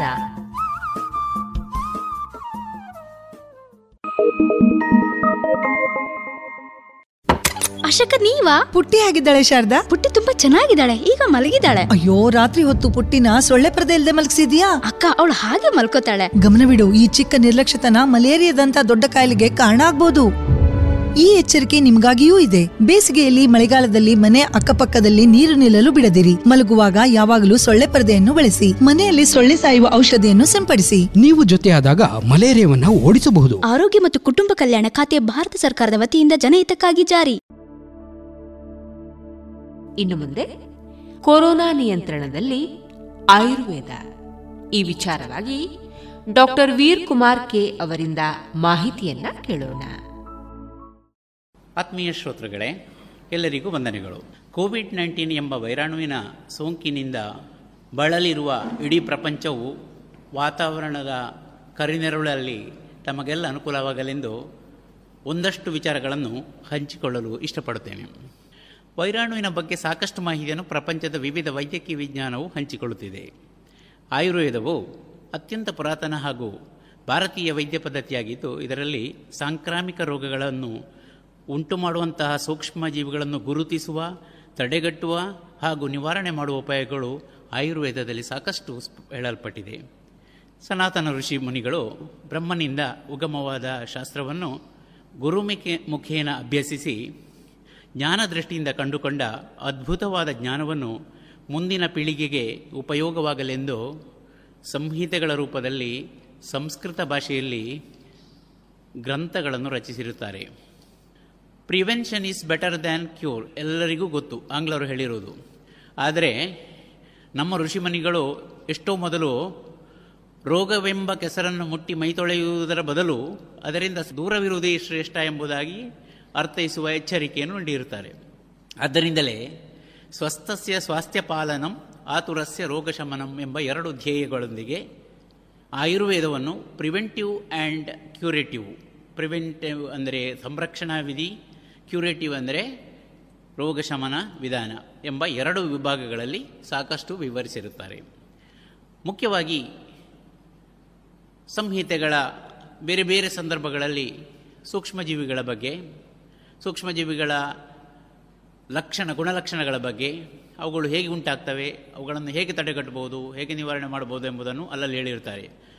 ಉದಾಹರಣೆಗೆ ಜನಪದೋದ್ವಂಸ ವ್ಯಾಧಿ ಎಂಬ ಪ್ರಕರಣದಲ್ಲಿ ಇವತ್ತು ನಾವು ಟ್ಯೂಬರ್ಕ್ಲೋಸಿಸ್ನಂಥ ಲಾಂಗ್ ಟರ್ಮ್ ಟ್ರೀಟ್ಮೆಂಟ್ ಬೇಕಾದಂತಹ ಕೆಲವು ವ್ಯಾಧಿಗಳನ್ನು ಅವರದ್ದೇ ಆದ ವಿಧಾನದಲ್ಲಿ ಹೇಗೆ ಚಿಕಿತ್ಸೆ ಮಾಡಬಹುದು ಅಂತ ಹೇಳುವುದನ್ನು ಕೂಡ ವರ್ಣಿಸಿರುತ್ತಾರೆ. ಅದಕ್ಕಿಂತ ಹೆಚ್ಚಾಗಿ ಇವುಗಳು ಉಂಟಾಗಲು ಮುಖ್ಯ ಕಾರಣ ಏನು? ಅಲ್ಲಿ ಅವರು ಹೇಳ್ತಾರೆ, ನಾವು ಇವತ್ತು ಸಾಮಾಜಿಕ ಅಂತರದ ಬಗ್ಗೆ ಮಾತಾಡ್ತಾ ಇದ್ದೇವೆ. ಸಾಮಾಜಿಕ ಅಂತರದಲ್ಲಿ ಉದ್ದೇಶ ಏನು ಅಂತ ಹೇಳಿದರೆ ಒಬ್ಬರಿಂದ ಒಬ್ಬರಿಗೆ ಸೋಂಕು ತಗಲ್ಬಾರ್ದು ಅಂತೇಳಿ ಆದರೆ ಈ ಕಾನ್ಸೆಪ್ಟ್ ಅವರಿಗೆ ಮೊದಲೇ ಗೊತ್ತಿತ್ತು. ಒಬ್ಬ ವ್ಯಕ್ತಿಯಿಂದ ಮತ್ತೊಬ್ಬ ವ್ಯಕ್ತಿಗೆ ಮಾತನಾಡುವಾಗ ಸಾಕಷ್ಟು ಅಂತರವನ್ನು ಕಾಪಾಡಬೇಕು. ಮೂರರಿಂದ ಆರು ಅಡಿ ದೂರ ಇರಬೇಕು ಅಂತ ಹೇಳಿ ಶಾಸ್ತ್ರಗಳು ಹೇಳ್ತವೆ. ಒಬ್ಬನಿಂದ ಮತ್ತೊಬ್ಬನಿಗೆ ಸಂವಹನ ಮಾಡುವಾಗ ಮುಖಕ್ಕೆ ಕೈಯನ್ನು ಅಡ್ಡ ಹಿಡ್ಕೊಂಡು ನಮ್ಮ ನಾಲಿಗೆಯಿಂದ ಜೊಲ್ಲು ರಸ ಬೇರೆ ವ್ಯಕ್ತಿಗೆ ವರ್ಗಾವಣೆಯಾಗದಂತೆ ಹೇಳ್ಕೊಳ್ಳುವಂಥದ್ದು ಖರ್ಚಿ ಹಿಡ್ಕೊಳ್ಳುವಂಥದ್ದು, ಅಥವಾ ಶಾಲನ್ನು ಒದ್ದುಕೊಳ್ಳುವಂಥದ್ದು ಇದೆಲ್ಲ ವಿಧಾನಗಳು ಸಂರಕ್ಷಣಾ ವಿಧಾನವೇ ಆಗಿದೆ. ಮುಖ್ಯವಾಗಿ ಸಾಂಕ್ರಾಮಿಕ ರೋಗಗಳನ್ನು ತಡೆಗಟ್ಟಲು ಇದು ಬಹಳ ಮಹತ್ವದ್ದೊಂದು ಎಂಬುದಾಗಿ ಅವರಿಗೆ ಅರಿವು ಸಾಕಷ್ಟಾಗಿತ್ತು. ಪರಸ್ಪರ ಮೈಮುಟ್ಟಿ ಮಾತಾಡೋದು ಅಸಭ್ಯದ ಲಕ್ಷಣ ಅಂತ ಹೇಳಿದ್ದಾರೆ. ಅಸಭ್ಯತೆ ಯಾಕೆ ಅಂತ ಹೇಳಿದರೆ ಅದು ರೋಗಕ್ಕೂ ಕಾರಣ ಎಂಬುದು ಸೂಕ್ಷ್ಮಾರ್ಥ. ಅದನ್ನು ಮುಂದುವರಿಸಿದಲ್ಲಿ ಇನ್ನಷ್ಟು ಪಸರಿಸಿ ಅವನು ಕಡೆಗೆ ಆ ರೋಗವನ್ನು ಎಲ್ಲರಿಗೂ ಹಬ್ಬಿಸುತ್ತಾ ಇರ್ತಾನೆ ಅದೇ ರೀತಿ ಬೇರೆಯವರ ಬಟ್ಟೆಯನ್ನು ಹಾಕಿಕೊಳ್ಳೋದು ಬೇರೆಯವರ ಚಪ್ಪಲಿಯನ್ನು ಹಾಕುವುದು, ಬೇರೆಯವರ, ಬೇರೆಯವರಿಂದ ಎರವಲು ಪಡೆಕೊಂಡು ಮೈಗೆ ಲೇಪ ಹಾಕುವುದು, ಇದೆಲ್ಲ ಕೂಡ ಒಬ್ಬರಿಂದ ಒಬ್ಬರಿಗೆ ಸಾಂಕ್ರಾಮಿಕತೆ ಹರಡಲಿಕ್ಕೆ ಕಾರಣ ಆಗಿರುತ್ತದೆ. ಇವತ್ತು ನಮ್ಮ ನವ್ಯ ಜೀವನದಲ್ಲಿ ಅಥವಾ ಆಧುನಿಕ ಪದ್ಧತಿಯಲ್ಲಿ ನಾವು ಯಾವ ರೀತಿ ಬದುಕುತ್ತಾ ಇದ್ದೇವೆ ಅಂದರೆ ಪ್ರತಿಯೊಬ್ಬರನ್ನು ಪರಸ್ಪರ ಯಾವುದೇ ತಿಳುವಳಿಕೆ ಇಲ್ಲದೆ ಹಚ್ಚಿಕೊಳ್ತೇವೆ. ನಾವು ಸಾಕಷ್ಟು ತೊಂದರೆಗೊಳಗಾಗಿರುವ ಎರಡು ಸಾವಿರ ಹತ್ತೊಂಬತ್ತರಿಂದ ಆರಂಭವಾಗಿ ನಮ್ಮನ್ನು ಕಾಡುತ್ತಿರುವ ಕೊರೋನಾದಂಥ ವ್ಯಾಧಿಗಳು. ಇಂತಹ ವ್ಯಾಧಿಗಳು ಒಂದು ಕಡೆಯಲ್ಲಿ ಬಂದರೂ ಇನ್ನೊಂದು ಕಡೆಗೆ ಬರದ ಹಾಗೆ ಮಾಡಲಿಕ್ಕೆ ಬೇಕಾದಷ್ಟು ವ್ಯವಸ್ಥೆಗಳು ಇದೆ. ಆದರೆ ಅವುಗಳನ್ನು ಅನುಸರಿಸಬೇಕಾದ ಪ್ರತಿಯೊಬ್ಬ ನಾಗರಿಕನ ಕರ್ತವ್ಯ. ಒಂದು ವೇಳೆ ನಾಗರಿಕತೆಯ ಲಕ್ಷಣವಾಗಿ ಅದನ್ನು ಪಾಲಿಸದೇ ಹೋದರೆ ಪ್ರಪಂಚವಿಡೀ ಇದು ಹಬ್ಬಿ ಎಲ್ಲರನ್ನು ಕೂಡ ಬಲಿ ತೆಕ್ಕೊಳ್ತದೆ. ಆಕಸ್ಮಿಕವಾಗಿ ಒಬ್ಬನಿಂದ ಒಬ್ಬನಿಗೆ ಅದು ಹರಡುವ ಸಂದರ್ಭ ಬಂತು ಅಂತ ಆದಾಗ ಏನು ಮಾಡಬೇಕೆಂಬುದನ್ನು ಕೂಡ ಹೇಳಿದ್ದಾರೆ. ಮನೆಯ ಒಳಗೆ ಬರುವ ಮೊದಲು ಕೈ ಕಾಲು ಮುಖಗಳನ್ನು ಚೆನ್ನಾಗಿ ತೊಳೆದು ಬರಬೇಕು ಅಂತೇಳಿ ನಮ್ಮ ಹಿರಿಯರು ಹೇಳ್ತಿದ್ರು. ಉಪಯೋಗಿಸಿದ ಬಟ್ಟೆಗಳನ್ನು ಹೊರಗೆ ಇಡಬೇಕು ಹೇಳ್ತಿದ್ರು. ಅದನ್ನು ತೊಳೆದೇ ಉಪಯೋಗ ಮಾಡಬೇಕು. ಆಮೇಲೆ ಆ ಕಾಲದಲ್ಲಿ ಸಾಬೂನಿನ ಅವಶ್ಯಕತೆ ಇಲ್ಲದಿರದಿರಬಹುದು ಇನ್ನೇನು ಸಾಂಕ್ರಾಮಿಕತೆಯನ್ನು ತಡೆಯುವಂತಹ ವಿ, ರಕ್ಷಣಾ ವಿಧಾನವನ್ನು ಕೂಡ ಹೇಳಿದ್ದು ಕಂಡುಬರ್ತದೆ. ಆಯುರ್ವೇದದಲ್ಲಿ ಕೂಡ ಸ್ನಾನದ ಬ, ಮಹತ್ವ ಹೇಳಿದ್ದಾರೆ. ಕೈಕಾಲು ಮುಖ ಪ್ರಕ್ಷಾಲನ ಮಾಡುವುದರಿಂದ ಏನು ಲಾಭ ಎಂಬುದಾಗಿ ಹೇಳಿದ್ದಾರೆ. ಇದನ್ನು ಸದಾ ಅನುಸರಿಸುವಂಥದ್ದು ಬಹಳ ಅಗತ್ಯ. ಪ್ರಯಾಣ ಹೊರಡುವ ಮೊದಲು ಹಾಸಿಗೆಯಿಂದ ಇದ್ದಾಗ ಪ್ರಯಾಣ ಮುಗಿಸಿ ಬಂದ ಮೇಲೆ ನಸ್ಯಕರ್ಮ ಪ್ರತಿಮರ್ಶ ನಸ್ಯ ಅಂತ ಹೇಳ್ತಾರೆ. ಆ ಪ್ರತಿಮರ್ಶನಸ್ಯವನ್ನು ದಿನಂಪ್ರತಿ ಮಾಡುವುದರಿಂದ ಹಾಗಾಗಿ ನಾವು ಸಂಕ್ರಮಣಕ್ಕೆ ಒಳಗಾದಂತಹ ಕ್ರಿಮಿಯನ್ನು ನಾಶಪಡಿಸಲಿಕ್ಕೆ ಅಥವಾ ಅದು ಮುಂದುವರಿಯದ ಹಾಗೆ ನೋಡಿಕೊಳ್ಳಲಿಕ್ಕೆ ಬಹಳ ಅನುಕೂಲ ಆಗ್ತದೆ ಅಂತೇಳಿ ಶಾಸ್ತ್ರದಲ್ಲಿ ಹೇಳಿದೆ. ಕ್ರಿಮಿ ರೋಗಗಳು ಎಂಬ ವಿಭಾಗವನ್ನು ನಾವು ಕಾಣಬಹುದು. ಕ್ರಿಮಿ ರೋಗಗಳು ಅಂತ ಹೇಳಿದರೆ ಅದು ಸೂಕ್ಷ್ಮ ಜೀವಿಗಳು. ಅವುಗಳು ಮಾಂಸವನ್ನು ತಿಂದು ಬದುಕುತ್ತವೆ. ಕೊರೋನಾ ನಮಗೆ ಗೊತ್ತುಂಟು. ಪ್ರೋಟೀನ್ಸ್ ಅದಕ್ಕೆ ಬೇಕು. ಆ ಥರ ಅದರ ಡೆವಲಪ್ಮೆಂಟ್ ಆಗ್ತದೆ. ಅದರ ಮೀಡಿಯಂ ಇದ್ದರೆ ಮಾತ್ರ ಅದು ಆಗ್ತದೆ ಅದಕ್ಕೆ ಮನುಷ್ಯನ ದೇಹವನ್ನು ಸೇರ್ತದೆ. ಮನುಷ್ಯನ ದೇಹದಲ್ಲಿ ಅದು ಮಲ್ಟಿಪ್ಲೈ ಆಗ್ತದೆ, ಬೆಳೀತದೆ. ಕ್ರಿಮಿಗಳು ಸೂಕ್ಷ್ಮ ಜೀವಿಗಳು ಕೆಲವು ವಿವಿಧ ಆಕಾರಗಳಲ್ಲಿರ್ತವೆ, ಕೆಲವು ಅಸ್ಪಷ್ಟ ಆಕಾರದಲ್ಲಿರ್ತವೆ, ಕೆಲವು ಕಾಣುವ ರೀತಿಯಲ್ಲಿರ್ತವೆ. ಹಾಗೆ ಅಸಂಖ್ಯಾತ ಕ್ರಿಮಿಗಳನ್ನು ಹೇಳ್ತಾ ಇಪ್ಪತ್ತು ವಿಧದ ವಿಶೇಷ ಕ್ರಿಮಿಗಳ ವರ್ಣನೆ ನಮ್ಮ ಚರಕಾದಿ ಸಂಹಿತೆಗಳಲ್ಲಿ ಸ್ಪಷ್ಟವಾಗಿ ಉಲ್ಲೇಖವಾಗಿದೆ. ಅವುಗಳ ಲಕ್ಷಣ, ಆಕಾರ, ಹೆಸರು, ವರ್ಗೀಕರಣವನ್ನು ಕೂಡ ಸ್ಪಷ್ಟವಾಗಿ, ವಿವರವಾಗಿ ಹೇಳಿರುತ್ತಾರೆ. ಅಂತೆಯೇ, ನಿವಾರಣಾ ಉಪಾಯಗಳ ವ್ಯವಸ್ಥೆಯನ್ನು ಕೂಡ ಬಹಳ ಸುಲಭವಾಗಿ ಹೇಳಿದ್ದಾರೆ. ಚಿಕಿತ್ಸೆಯನ್ನು ತಿಳಿಸ್ತಾ ಹೇಳ್ತಾರೆ, ಅಪಕರ್ಷಣ, ಕೈಗೆ ಸಿಗುವುದು ಅಥವಾ ಕಣ್ಣಿಗೆ ಕಾಣುವ ಕ್ರಿಮಿಗಳನ್ನು ಕೈಯಿಂದ ಅಪಹರಿಸಿ ತೆಗಿಬೋದು ಅಥವಾ ಕೈಯಿಂದ ಹೆಕ್ಕಿ ತೆಗಿಬಹುದು ಕಾಣದೇ ಇದ್ದದನ್ನು ಅದನ್ನು ಕೂಡ ಸಾಧ್ಯ ಇದೆ. ಅಲ್ಲಿ ಮೂರು ರೀತಿ ಚಿಕಿತ್ಸೆಗಳನ್ನು ಹೇಳ್ತಾರೆ. ಶೋಧನ, ಶಮನ ಮತ್ತು ಸ್ವಸ್ಥ್ಯಪಾಲನ ಅಥವಾ ರಸಾಯನ ಚಿಕಿತ್ಸೆ.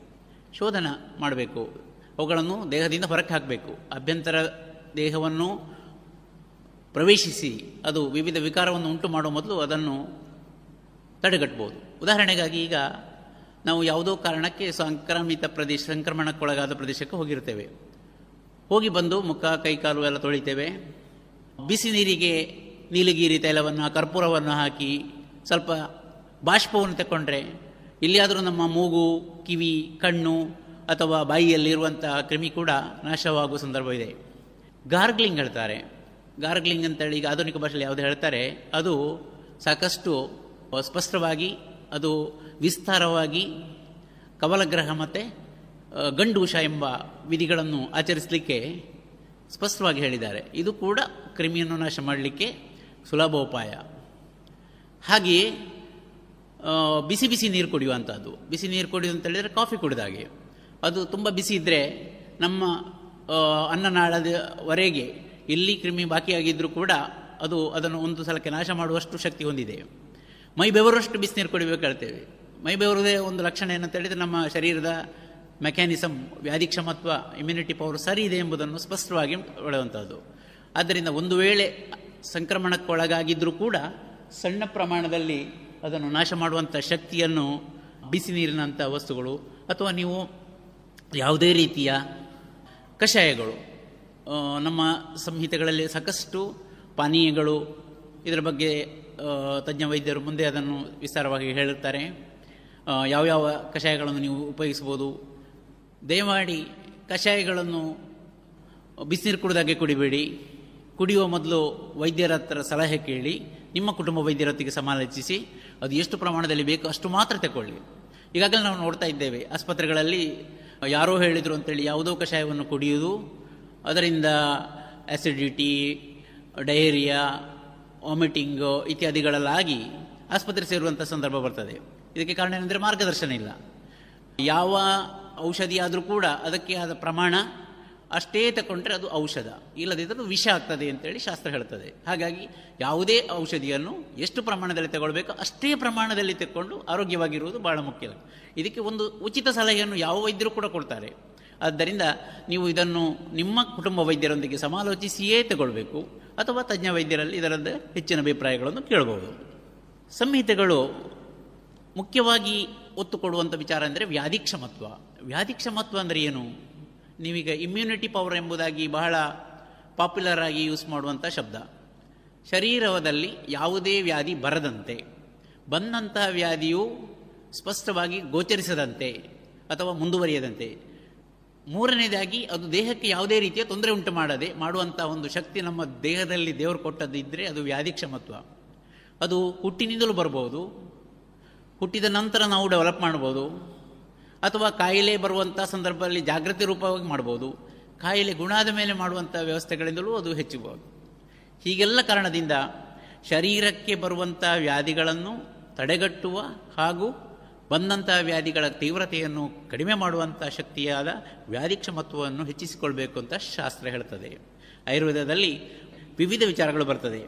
ಹುಟ್ಟಿನಿಂದ ಸಾವಿನ ತನಕ ವಿವಿಧ ರೀತಿಯಲ್ಲಿ ಉಳಿಸಿ ಬೆಳೆಸುವ ರಹಸ್ಯವನ್ನು ಆಪ್ಯಾಯಮಾನವಾಗಿ ವರ್ಣಿಸಿರುತ್ತಾರೆ ಈ ಕ್ರಿಮಿಗಳ ಬಗ್ಗೆ ವೇದದಲ್ಲಿ ಕೂಡ ಉಲ್ಲೇಖವಿದೆ. ಅಥರ್ವಣ ವೇದದಲ್ಲಿ, ಋಗ್ವೇದದಲ್ಲಿ, ಯಜುರ್ವೇದದಲ್ಲಿ ಸಾಕಷ್ಟು ಕ್ರಿಮಿಗಳ ಬಗ್ಗೆ, ನಿವಾರಣೋಪಾಯಗಳ ಬಗ್ಗೆ ಉಲ್ಲೇಖ ಇದೆ.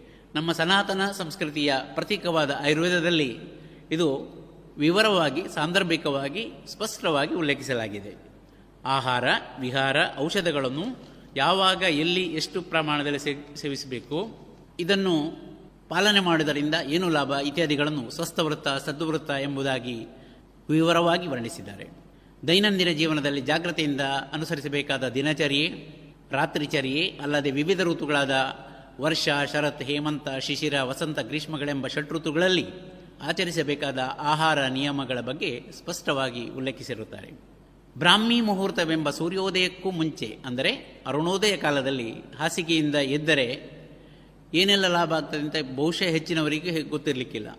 ಅಥವಾ ಗೊತ್ತಿದ್ದರೂ ಮಾಡುವಷ್ಟು ಸಾಮರ್ಥ್ಯವೋ ತಾಳ್ಮೆಯೋ ಇರಲಿಕ್ಕಿಲ್ಲ. ಆದರೆ ಆ ಶುಭ್ರ ವಾತಾವರಣದಲ್ಲಿ ಮನಸ್ಸು ಕೂಡ ಶುದ್ಧ ಇರ್ತದೆ. ದೇಹದ ಅಂಗಾಂಗಗಳು ಕೂಡ ಸದೃಢವಾಗ್ತದೆ. ಚಟುವಟಿಕೆಗಳು, ಮುಂದಿನ ಚಟುವಟಿಕೆಗಳಿಗೆ ನಮ್ಮ ದೇಹ ಸಿದ್ಧವಾಗ್ತದೆ. ಇಂಥದ್ದನ್ನು ಬಹಳ ಪ್ರಮುಖವಾಗಿ ನಮ್ಮಲ್ಲಿ ಉಲ್ಲೇಖಿಸಲಾಗಿದೆ. ಬ್ರಾಹ್ಮಿ ಮುಹೂರ್ತಿ ಉತ್ತಿಷ್ಠಿ ಸ್ವಸ್ಥೋ ರಕ್ಷಾರ್ಥಮಾಯುಷಃ ಎಂದು ವಾಗ್ಭಟ್ರು ಹೇಳ್ತಾರೆ. ಯಾಕೆಂದರೆ ನಮ್ಮ ದೇಹದಲ್ಲಿರುವಂತಹ ಅಸಂಖ್ಯಾತ ಜೀವಕೋಶಗಳು ಸೂರ್ಯನ ಪ್ರಭಾವದಿಂದಾಗಿ ಯಾವುದೇ ಅಡೆತಡೆ ಇಲ್ಲದೆ ಕೆಲಸ ಕಾರ್ಯಗಳನ್ನು ಮಾಡಲಿಕ್ಕಾಗ್ತದೆ.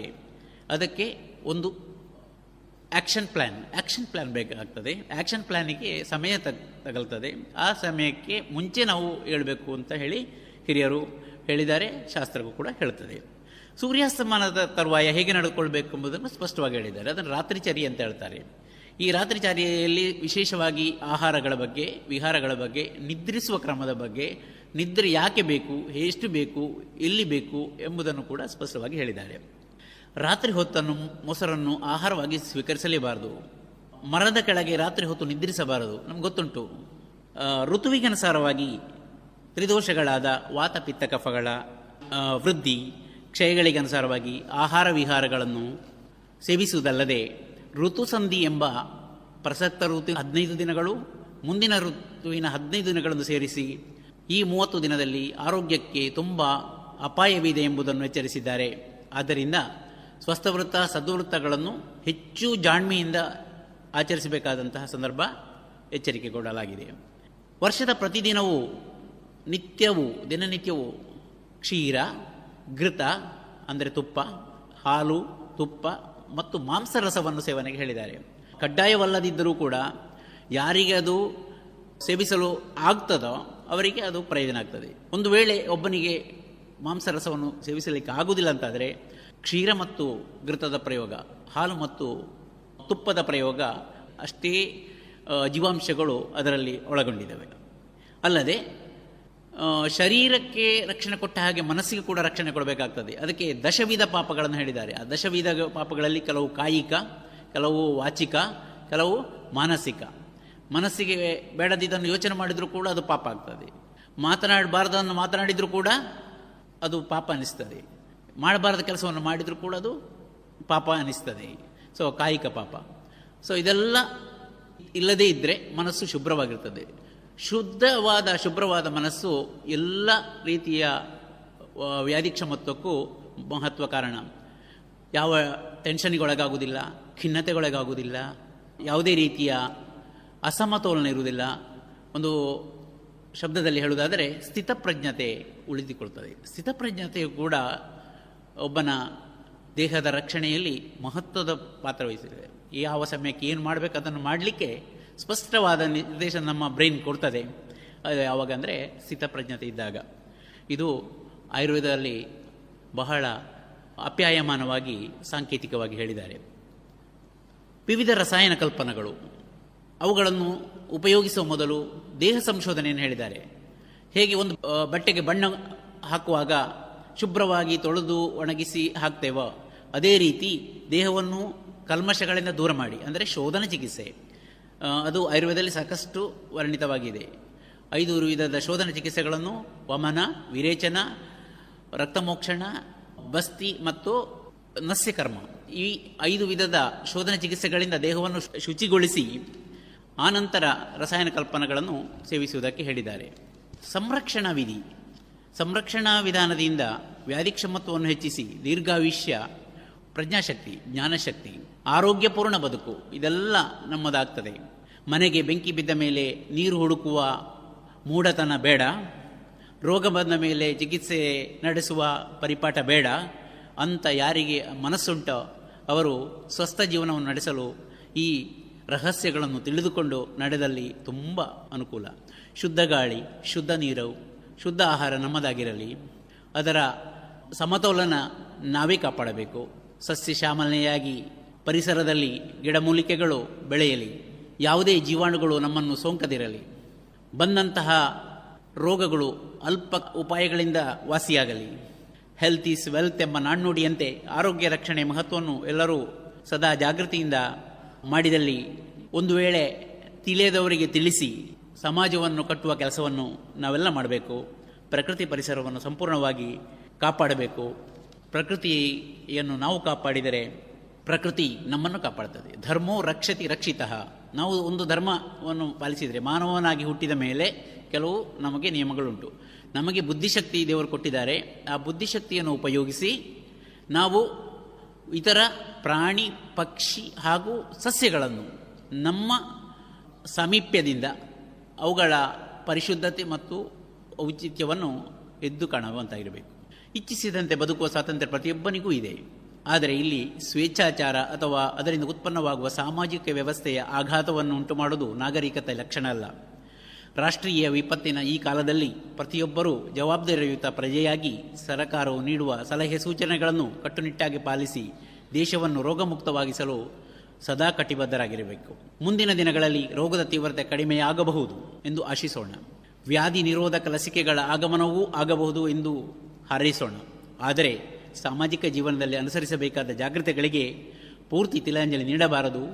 ಆಯುರ್ವೇದವು ನೀಡಿದಂತಹ ಉಚಿತವಾದ ಸಲಹೆಗಳನ್ನು ಆದಷ್ಟು ಕಾಪಾಡುತ್ತಾ ಅಂದರೆ ಸಾಮಾಜಿಕ ಅಂತರವಿರಲಿ ಮುಖಗವಸುಗಳ ಧಾರಣೆ ಇರಲಿ, ವೈಯಕ್ತಿಕ ಶುಚಿತ್ವವಿರಲಿ, ಎಲ್ಲವನ್ನೂ ಕಾಪಾಡುತ್ತಾ ಅನಗತ್ಯ ಸಂಚಾರ, ಜನ ಇರುವಲ್ಲಿ ಜಮಾಯಿಸುವಂಥದ್ದು ಅನಗತ್ಯವಾಗಿ ಹರಟೆ ಹೊಡೆಯುವುದು, ಸಕಾಲದಲ್ಲಿ ಆರೋಗ್ಯ ತಪಾಸಣೆ ಮಾಡದಿರುವುದು ಇತ್ಯಾದಿಗಳನ್ನು ಇನ್ನಾದರೂ ಬಿಟ್ಟು ಬಿಡೋಣ, ಮುಂದಿನ ಜೀವನವನ್ನು, ಸ್ವಸ್ಥ ಜೀವನವನ್ನಾಗಿ ಪರಿಗಣಿಸೋಣ.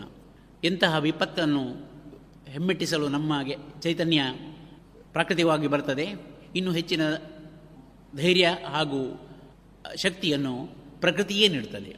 ಅನಗತ್ಯವಾದ ಹೆದರಿಕೆ ಮೌಢ್ಯಗಳಿಂದ ದೂರ ಇದ್ದು, ದೀರ್ಘಾಯುಷ್ಯದ ರಹಸ್ಯಕೋಶವಾದ ಆಯುರ್ವೇದ ತಜ್ಞರು ನೀಡುವ ಮಾರ್ಗದರ್ಶನ, ಸಂದರ್ಭಾನುಸಾರ ನೀಡುವ ಔಷಧಗಳು ನಿಜಕ್ಕೂ ಜೀವನದ ಶ್ರೀರಕ್ಷೆಯಾಗಿದೆ. ಅದನ್ನು ಉಳಿಸಿ ಬೆಳೆಸಿ ನಾವೆಲ್ಲರೂ ಆರೋಗ್ಯವಂತರಾಗಿ ದೇಶವನ್ನು ಕಟ್ಟೋಣ, ಪ್ರಪಂಚವನ್ನು ಗೆಲ್ಲೋಣ.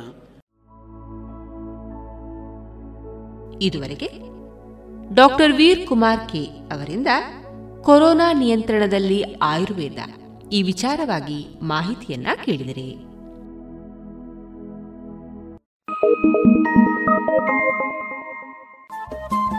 ರೇಡಿಯೋ ಪಾಂಚಜನ್ಯ ತೊಂಬತ್ತು ಬಿಂದು ಎಂಟು ಎಫ್ಎಂ ಸಮುದಾಯ ಬಾನುಲಿ ಕೇಂದ್ರ ಪುತ್ತೂರು. ಇದು ಜೀವ ಜೀವದ ಸ್ವರ ಸಂಚಾರ.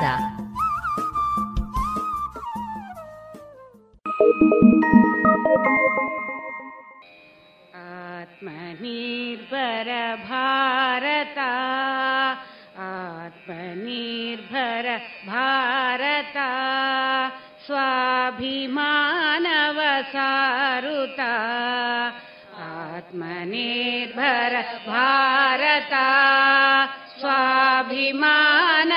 स्वाभिमानवसारुता ಜ್ಞಾನಭಿಕ್ಷೆಯ ಜಗಕ್ಕೆ ನೀಡುತ್ತ ನಗುತ್ತಲಿರಲಿ ಸಂತತ ನಗುತ್ತಲಿರಲಿ ಸಂತತ ಆತ್ಮನಿರ್ಭರ ಭಾರತ ಪಮ ಪದ ಮರಿ ಸಗ ಮದ ನೀ ಸದ ಪಮ ಪಗ ಮದ ಪ ಪಮ ಪದ ಮರಿಸ ಪಮ ಪದ ಮದನಿ ಸದ ಪದ ಪ ಎಡರು ತೊಡರುಗಳಿಹುದು ಬಹಳ ಸುಲಭವಲ್ಲವೋ ಆತ್ಮನಿರ್ಭರ. ಎಡರು ತೊಡರುಗಳಿಹುದು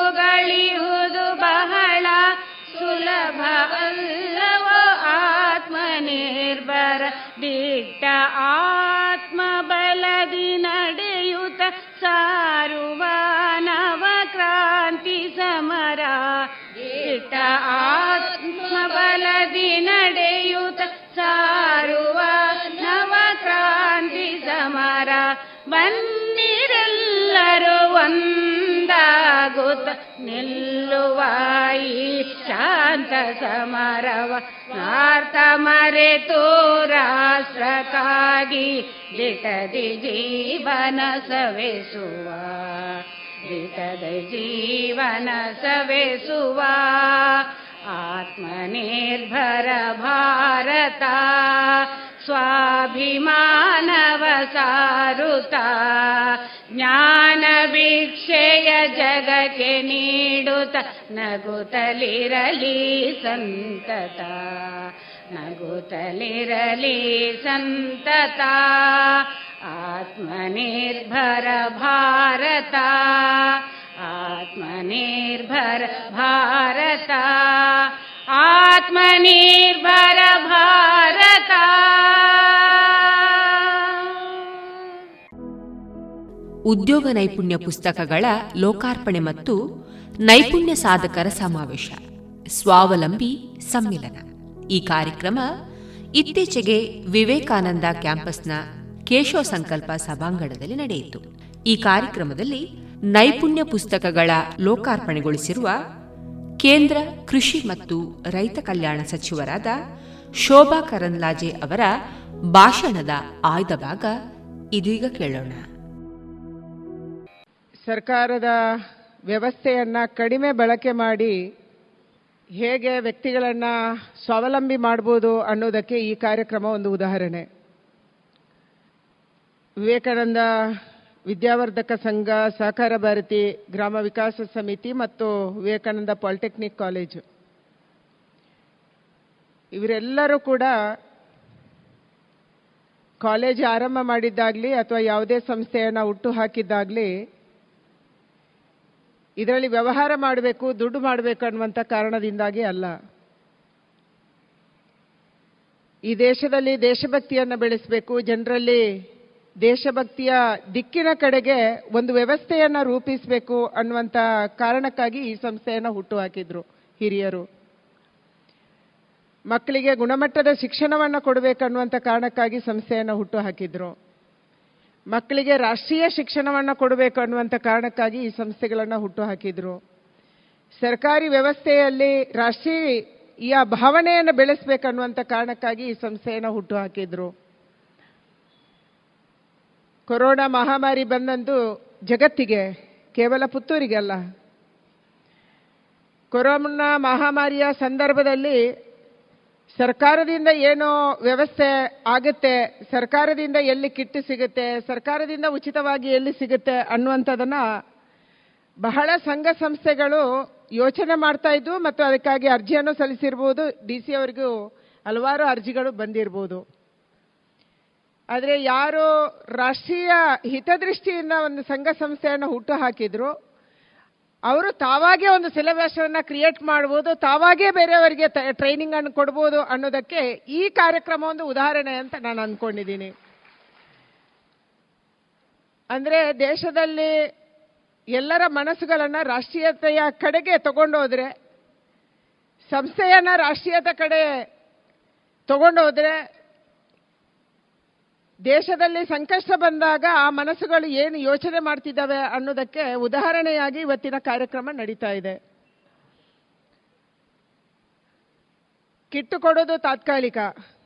ಜಪಾನಲ್ಲಿ ಹಿರಿಯರು ಒಂದು ಗಾದೆ ಹೇಳ್ತಾರೆ. ಪೌಷ್ಟಿಕಾಂಶವನ್ನು ಕೊಡೋದಕ್ಕೆ ವ್ಯಕ್ತಿಗೆ ಮೀನು ಕೊಡೋದಕ್ಕಿಂತ ಅವನಿಗೆ ಮೀನು ಹಿಡಿಯೋದು ಕಳಿಸು ಅಂತ ಹೇಳಿ. ಮೀನು ಕೊಟ್ಟರೆ ಅದು ಒಂದು ದಿನಕ್ಕೆ ಅಥವಾ ಒಂದು ಹೊತ್ತಿಗೆ. ಅದೇ ಮೀನು ಹಿಡಿಯೋದು ಕಲಿಸಿದ್ರೆ ಅವನು ಜೀವನ ಪೂರ್ತಿ ಮೀನು ಹಿಡಿತಾನೆ. ಅದರಿಂದ ಅವನ ಆಹಾರನೂ ಅವನು ಮೀನು ತಿನ್ನುವವರಾದ್ರೆ ಆಹಾರನೂ ಆಗ್ಬೋದು ಅದು, ಅಥವಾ ಅವನ ವ್ಯಾಪಾರನೂ ಅದರಲ್ಲಿ ಮಾಡ್ಬೋದು ಅನ್ನುವಂಥದ್ದನ್ನು ಹೇಳ್ತಾರೆ. ಎಲ್ಲ ಸಂಕಷ್ಟಗಳ ಮಧ್ಯೆ ಎದ್ದು ನಿಂತ ದೇಶಗಳು ಅದು. ಜಪಾನು, ಇಸ್ರೇಲ್ ಇಂಥ ದೇಶಗಳು. ಭಾರತಕ್ಕೆ ಸಂಕಷ್ಟ ಬಂದಾಗ ಹೇಗೆ ನಡ್ಕೊಳ್ತೀವಿ ಅನ್ನುವಂಥದ್ದು ಕಳೆದ ಎರಡು ವರ್ಷದಲ್ಲಿ ನಮಗೆ ಗೊತ್ತಾಗಿದೆ. ಸಾಮೂಹಿಕವಾಗಿ ಸಂಕಷ್ಟ ಬಂದಾಗ ಏನಾಗುತ್ತೆ ಅನ್ನೋದನ್ನು ನಾವು ಅನುಭವಿಸಿದ್ದೀವಿ. ಇಂಥ ಸಂಕಷ್ಟಗಳ ಮಧ್ಯೆ ಭಾರತ ಎದ್ದು ನಿಲ್ತಾ ಇದೆ. ನಾವು ಅಂದ್ಕೊಂಡಿರಲಿಲ್ಲ ಕೊರೋನಾದಂಥ ಮಹಾಮಾರಿ ಬಂದಾಗ ನಾವೆಲ್ಲರೂ ಕೂಡ ಮುಖಕ್ಕೆ ಮಾಸ್ಕ್ ಧರಿಸಬೇಕಾಗ್ಬೋದು. ನಮಗೆ ರೂಢಿನೇ ಇರಲಿಲ್ಲ ನಮ್ಮ ದೇಶದವರಿಗೆ ಮಾಸ್ಕ್ ಧರಿಸೋದು ನಾವು ಸಾರ್ವಜನಿಕ ಸಮಾರಂಭವನ್ನ ಸೋಷಿಯಲ್ ಡಿಸ್ಟೆನ್ಸ್ ಇಟ್ಕೊಂಡು ಕಡಿಮೆ ಜನರಲ್ಲಿ ಮಾಡ್ಬೋದು ಅನ್ನುವಂಥ ಭಾವನೆ ಅಥವಾ ಯೋಚನೆನೂ ನಮಗಿರಲಿಲ್ಲ ನಮ್ಮದು ಯಾವುದೇ ಕಾರ್ಯಕ್ರಮ ಮಾಡಿದ್ರು ಜನಜಾತ್ರೆ. ಅದು ದೇವಸ್ಥಾನದ ಕಾರ್ಯಕ್ರಮ ಆಗಲಿ, ಜನಜಾತ್ರೆ, ಒಂದು ಮದುವೆ ಮಾಡಲಿ, ಒಂದು ಜನಜಾತ್ರೆ, ಒಂದು ಪೂಜೆ ಮಾಡಲಿ ಜನಜಾತ್ರೆ. ಯಾವುದೇ ಕಾರ್ಯಕ್ರಮ ಮಾಡಿದ್ರು ಕೂಡ ದೊಡ್ಡ ಸಂಖ್ಯೆಯ ಜನ ಸೇರಿ ನಮಗೆ ಅಭ್ಯಾಸ. ಆದರೆ ಕೊರೋನಾ ನಮಗೆ ಬಹಳಷ್ಟು ಪಾಠವನ್ನು ಕಳಿಸಿದೆ ಶಿಸ್ತುಬದ್ಧವಾಗಿ ಕೂಡ ಜೀವನ ಮಾಡೋದನ್ನು ಕಳಿಸಿದೆಯೇನೋ ಅಂತ ತುಂಬ ಸರಿ ಅನಿಸುತ್ತೆ. ಇಂಥ ಸಂಕಷ್ಟಗಳನ್ನ ಎದುರಿಸುವಂಥ ಒಂದು ಶಕ್ತಿಯನ್ನ ಸ್ವಭಾವತ ನಾವು ಕಲ್ತ್ಕೊಂಡ್ವಿ. ಮತ್ತು ಸರ್ಕಾರನೂ ಅದರಲ್ಲಿ ಬಹುದೊಡ್ಡ ಪಾತ್ರವನ್ನು ವಹಿಸಿತು. ನರೇಂದ್ರ ಮೋದಿ ಅವರು ಮಾರ್ಚಲ್ಲಿ ಲಾಕ್ಡೌನ್ ಅನ್ನ ಘೋಷಣೆ ಮಾಡಿದಾಗ ನಮ್ಮ ದೇಶದಲ್ಲಿ ಲಾಕ್ಡೌನ್ ಯಶಸ್ವಿ ಆಗ್ಬೋದು ಅನ್ನುವಂಥದ್ದನ್ನ ನಾವ್ಯಾರು ಯೋಚನೆನೂ ಮಾಡಿರಲಿಲ್ಲ. ಆಗ್ಬೋದಾ ಇದು? ಸಾಧ್ಯನಾ? ಇಂಥ ಒಂದು ದೊಡ್ಡ ದೇಶದಲ್ಲಿ ಲಾಕ್ಡೌನ್ ಯಶಸ್ವಿ ಆಗುತ್ತಾ ಅನ್ನುವಂಥದ್ದನ್ನ ನಾವೆಲ್ಲರೂ ಅಂದ್ಕೊಂಡಿದ್ವಿ. ಆದರೆ ದೇಶದ ನೇತೃತ್ವವನ್ನು ಹೊಂದಿರುವಂಥ ಒಬ್ಬ ವ್ಯಕ್ತಿಗೆ ಒಳ್ಳೆಯ ಚಾರಿತ್ರ್ಯ ಇದ್ದರೆ ದೇಶಭಕ್ತಿ ಇದ್ದರೆ ದೇಶದ ಬಗ್ಗೆ ಕಳಕಳಿ ಇದೆ ಅಂತ ನಮಗೆ ಅನಿಸಿದ್ರೆ ಅವರು ಹೇಳಿದಂಥ ಒಂದೊಂದು ಮಾತನ್ನು ಕೂಡ ಫಾಲೋ ಮಾಡುತ್ತೆ ಅನ್ನೋದಕ್ಕೆ ನರೇಂದ್ರ ಮೋದಿ ಅವತ್ತು ಉದಾಹರಣೆಯಾದರು. ಅವರು ಗಂಟೆ, ಎಲ್ಲರೂ ಜಾಗಟೆ ಬಡೀರಿ ಅಂದ್ರೆ ಜಾಗಟೆ ಬಡಿದ್ರು. ಎಲ್ಲರೂ ಮಾಸ್ಕ್ ಧರಿಸಿರಿ ಅಂದ್ರೆ ಎಲ್ಲರೂ ಮಾಸ್ಕ್ ಧರಿಸಿದ್ವಿ. ಎಲ್ಲರೂ ಸ್ಯಾನಿಟೈಸರ್ ಬಳಕೆ ಮಾಡಿ ಅಂದ್ರೆ ಸ್ಯಾನಿಟೈಸರ್ ಬಳಕೆ ಮಾಡಿದ್ವಿ. ಎಲ್ಲರೂ ಸೋಷಲ್ ಡಿಸ್ಟೆನ್ಸ್ ಇಟ್ಕೊಳ್ಳಿ ಅಂತಂದ್ರೆ ಸೋಷಲ್ ಡಿಸ್ಟೆನ್ಸ್ ಇಟ್ಕೊಡ್ವಿ ಮದುವೆಗೆ ಇಪ್ಪತ್ತು ಜನ, ಮೂವತ್ತು ಜನ ಮಾತ್ರ ಸೇರಿ ಮದುವೆ ಮಾಡಿವಿ ಅಂದರೆ ಅದಕ್ಕೆ ನಾವು ಸೀಮಿತ ಆದ್ವಿ. ಈ ರೀತಿ ದೇಶದ ನಾಯಕತ್ವ ನಮ್ಮನ್ನ ಯಾವುದನ್ನೇ ಈ ದೇಶಕ್ಕೆ ಒಂದು ಸೂಚನೆಯನ್ನ ಅಥವಾ ವಿನಂತಿಯನ್ನ ಮಾಡ್ತಾ ಅದನ್ನ ಫಾಲೋ ಮಾಡೋದು ಶುರು ಮಾಡಿದ್ವಿ. ಇದು ಸ್ವಾತಂತ್ರ್ಯ ಹೋರಾಟದ ಸಂದರ್ಭದಲ್ಲಿ ನಡೀತಿತ್ತು ಅಂತ ಕೇಳಿದ್ವಿ. ಬಾಲಗಂಗಾಧರ್ ತಿಲಕ್ ಅವರು ಗಣಪತಿಯನ್ನ, ಮನೆಯಲ್ಲಿರುವ ಗಣಪತಿಯನ್ನ ಆಚೆ ಬೀದಿಗೆ ತಂದು ನೀವು ಗಣೇಶೋತ್ಸವ ಮಾಡಿ ಅಂದ್ರೆ ಅವತ್ತು ಜನ ಅದರ ಹಿಂದೆ ಹೋದ್ರು. ಉಪ್ಪಿನ ಸತ್ಯಾಗ್ರಹ ಅಂದ್ರೆ ಅದರ ಹಿಂದೆ ಹೋದ್ರು.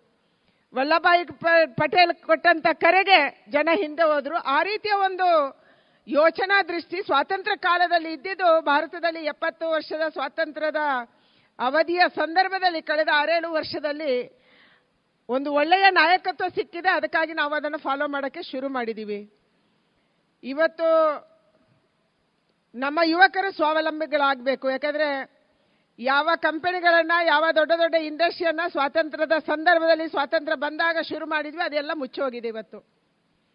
ನಮ್ಮದೇ ರಾಜ್ಯದಲ್ಲಿ ಹಲವಾರು ಕಂಪನಿ, ಹಲವಾರು ಪಿ ಎಸ್ ಯುಗಳಿದ್ವು ಸರ್ಕಾರಿ ಪೋಷಿತ ದೊಡ್ಡ ದೊಡ್ಡ ಕಂಪನಿಗಳು. ಯಾವುದು ಇವತ್ತು ಉಳ್ಕೊಂಡಿಲ್ಲ. ಅದು ಎನ್ ಜಿ ಎಫ್ ಸೇರಿ, ಅದು ಬೇರೆ ಬೇರೆ, ನಮ್ಮ ಭದ್ರಾವತಿಯ ಹಲವಾರು ಕಾರ್ಖಾನೆಗಳು ಸೇರಿ ಇವತ್ತು ಯಾವುದು ಉಳ್ಕೊಂಡಿಲ್ಲ. ಅವತ್ತು ಇನ್ವೆಸ್ಟ್ ಮಾಡಿದ್ರು ಅದಕ್ಕೆ ದುಡ್ಡು. ಯಾವ ದೇಶ, ರೈತರ ದೇಶ ಆಗಿತ್ತು. ಶೇಕಡ ಎಂಬತ್ತು, ಎಂಬತ್ತೈದರಷ್ಟು ಭಾಗ ಸ್ವಾತಂತ್ರ್ಯ ಬರುವ ಕಾಲದಲ್ಲಿ ಈ ದೇಶದಲ್ಲಿ ರೈತರಿದ್ರು ರೈತರನ್ನ ಕಡೆಗಣಿಸಿ ಇಂಡಸ್ಟ್ರಿ ಕಡೆಗೆ ಹೋದ್ವಿ. ಆದರೆ ಇಂಡಸ್ಟ್ರಿ ಯಾವುದು ನಮ್ಮ ಕೈ ಹಿಡಿಯಲಿಲ್ಲ ಬಿಳಿ ಕುದುರೆಗಳಾದವು. ಮತ್ತೆ ಇವತ್ತು ದೇಶ ಕೃಷಿಯ ಕಡೆಗೆ, ರೈತರ ಕಡೆಗೆ ನೋಡ್ತಾ ಇದೆ. ಇಲ್ಲಿ ಕೂತಿರುವಂಥ ಹಲವಾರು ಜನ ಇದರಲ್ಲಿ ಶೇಕಡ ತೊಂಬತ್ತರಷ್ಟು ಯಾರು ಇವತ್ತು ತರಬೇತಿಯನ್ನು ಪಡೆದು ನೀವು ನಿಮ್ಮ ಸ್ವಯಂ ಉದ್ಯೋಗವನ್ನು ಶುರು ಮಾಡಿದ್ರಿ, ಇದರ ಇಂಡಿಗ್ರೀಡಿಯಂಟು ಇದರ ಪೂರ್ತಿ ಬೆಂಬಲ ಸಿಗುವಂಥದ್ದು, ನಿಮಗೆ ಬರುವಂಥ ಎಲ್ಲ ಮೆಟೀರಿಯಲ್ ಸಿಗುವಂಥದ್ದು, ಅದು ಕೃಷಿಯಿಂದ ಅನ್ನುವಂಥದ್ದು ಕೂಡ ಸತ್ಯ ಇದೆ. ಅದಕ್ಕಾಗಿ ಇಲ್ಲಿ ಮಾಸ್ಕ್ ತಯಾರಿಕೆ ಮಾಡೋದು ಮತ್ತು ಎಂಬ್ರಾಯ್ಡರಿ ಬಿಟ್ಟರೆ ಬಾಕಿ ಎಲ್ಲವೂ ಕೂಡ ಕೃಷಿಗೆ ಸಂಬಂಧಪಟ್ಟಂಥ ವಿಚಾರದಿಂದಲೇ ಅದರ ಮೂಲ ವಸ್ತು ಕೃಷಿನೇ. ಮೂಲ ಅದರ ಆಧಾರ ಸ್ತಂಭ ಅದು ಕೃಷಿನೇ. ಈ ಕಾರಣಕ್ಕಾಗಿ ಇವತ್ತು ದೇಶದಲ್ಲಿರುವಂತ ಕೃಷಿಕನಿಗೆ ಮತ್ತೆ ಒತ್ತು ಸಿಗುವಂತ ಶುರುವಾಗಿದೆ. ಕೈಗಾರಿಕೆಯಿಂದ ಮತ್ತೆ ಹೇಳಿದ್ರು ಕಾರ್ಯಕ್ರಮ ನಿರ್ವಹಣೆ ಮಾಡುವಂತ ಸಂದರ್ಭದಲ್ಲಿ ಅಥವಾ ಪ್ರಾಸ್ತಾವಿಕದ ಸಂದರ್ಭದಲ್ಲಿ ಹೇಳಿದ್ರು. ಯಾರೋ ಸಿಟಿಯಲ್ಲಿ ಉದ್ಯೋಗವನ್ನ ಮಾಡ್ತಿದ್ರು, ಕೊರೋನಾದ ಸಂದರ್ಭದಲ್ಲಿ ಅವರು ವಾಪಸ್ ಬಂದರು. ಅವರಿಗೆ ಸ್ವಯಂ ಉದ್ಯೋಗವನ್ನ ಹಲವಾರು ಜನಕ್ಕೆ ನಾವು ಹೇಳಿಕೊಟ್ವಿ, ತರಬೇತಿಯನ್ನು ಕೊಟ್ವಿ ಅಂತ ಹೇಳಿ. ಅಂದ್ರೆ ಯಾವ ರೈತನ ಮಗ ಒಂದು ಎಕರೆ, ಎರಡು ಎಕರೆ, ಮೂರು ಎಕರೆ, ನಾಲ್ಕು ಎಕರೆ ಜಮೀನು ಇಟ್ಕೊಂಡವನು ಕೃಷಿ ಲಾಭದಾಯಕ ಅಲ್ಲ ಅಂತ ಸಿಟಿಗೆ ಹೋಗಿದ್ದ. ಅಲ್ಲಿ ಒಂದು ಅಟೆಂಡರ್ ಕೆಲಸ, ಅಲ್ಲಿ ಹೋಟೆಲಲ್ಲಿ ಮಾನಿ ಕೆಲಸ, ಅಲ್ಲಿ ಹೋಟೆಲಲ್ಲಿ ಮ್ಯಾನೇಜರ್ ಕೆಲಸದಿಂದ ಹಿಡಿದು ಎಲ್ಲಾ ಕೆಲಸವನ್ನು ನಾವು ಮಾಡ್ತಿದ್ವಿ. ಅವನಿಗೆ ಅನ್ನಿಸಿ ಇದು ಸೇಫ್ ಅಲ್ಲ. ನಗರದಲ್ಲಿ ನಮಗೊಂದು ಬೆಡ್ಡು ಸಿಗಲ್ಲ, ಔಷಧಿನೂ ಸಿಗಲ್ಲ, ಅದಕ್ಕೆ ನಾವು ವಾಪಸ್ ಊರಿಗೆ ಬರಬೇಕು ಅಂತ ಹಲವಾರು ಜನ ಬಂದು ಇವತ್ತು ಕೃಷಿಯಲ್ಲಿ ತೊಡಗಿಸ್ಕೊಂಡ್ರು ಮತ್ತು ಈ ರೀತಿಯ ನಿಮ್ಮ ತರದ ಸ್ವಯಂ ಉದ್ಯೋಗದಲ್ಲಿ ತೊಡಗಿಸ್ಕೊಂಡ್ರು. ದೇಶಕ್ಕೆ ಬಲ ಕೊಡೋದು ಇಲ್ಲೇ ಇದೆ ಅಂತ ನಮ್ಗೆ ಅನ್ಸುತ್ತೆ. ಯಾಕಂದ್ರೆ ಇವತ್ತಿಗೂ ದೇಶದಲ್ಲಿ ಎಪ್ಪತ್ತು ಶೇಕಡದಷ್ಟು ಜನ ರೈತಾಪಿ ಕೆಲಸವನ್ನೇ ನಂಬಿಕೊಂಡು ಜೀವನ ಮಾಡುವಂಥ ಜನ ನಮ್ಮ ದೇಶದಲ್ಲಿ ಇದ್ದಾರೆ.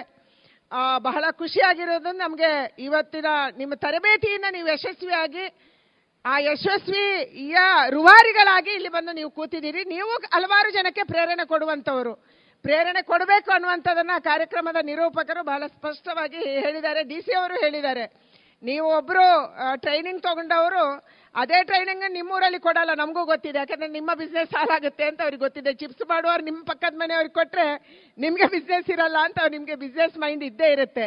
ಆದರೆ ಅದನ್ನು ಬೇರೆ ಊರಲ್ಲಿ ಹೋಗಿ ಹೇಳ್ಬೋದಾ? ನಿಮ್ಮ ಬಂಧುಗಳು ಇನ್ಯಾವುದೋ ಊರಲ್ಲಿ ಇರ್ತಾರೆ, ಅವರಿಗೆ ಇದನ್ನು ಹೇಳ್ಕೊಡ್ಬೋದಾ? ಇದನ್ನು ನಾವು ಸಹಜವಾಗಿ ಯೋಚನೆ ಮಾಡಬೇಕು ಅಂತ ಅನಿಸುತ್ತೆ.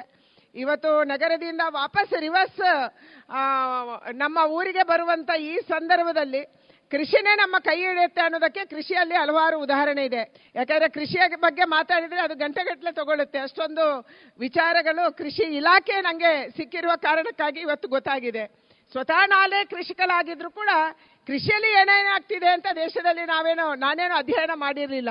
ಯಾವುದೋ ನನಗೆ ಕೊಟ್ಟಂಥ ಎರಡು ಮೂರು ಇಲಾಖೆಯಲ್ಲಿ ರಾಜ್ಯದಲ್ಲಿ ಸಣ್ಣ ಪುಟ್ಟ ಕೆಲಸ ಮಾಡಿ ತೋರಿಸಿದ್ದೆ ಅಷ್ಟೇ. ಆದರೆ ಕೃಷಿಕರು ಕೃಷಿಕರ ಆಗಿದ್ರು ಕೂಡ ಕೃಷಿಯಲ್ಲಿ ಏನು ಬದಲಾವಣೆ ಆಗ್ತಾ ಇದೆ ದೇಶದಲ್ಲಿ. ಇದು ಯಾವುದು ನನಗೆ ಹೆಚ್ಚು ಗೊತ್ತಿರಲಿಲ್ಲ. ಆದರೆ ಇವತ್ತು ನಾನು ಮಂತ್ರಿ ಆದಮೇಲೆ ಅನಿಸಿರುವಂಥದ್ದು ಕಳೆದ ಒಂದು ವರ್ಷದಲ್ಲಿ.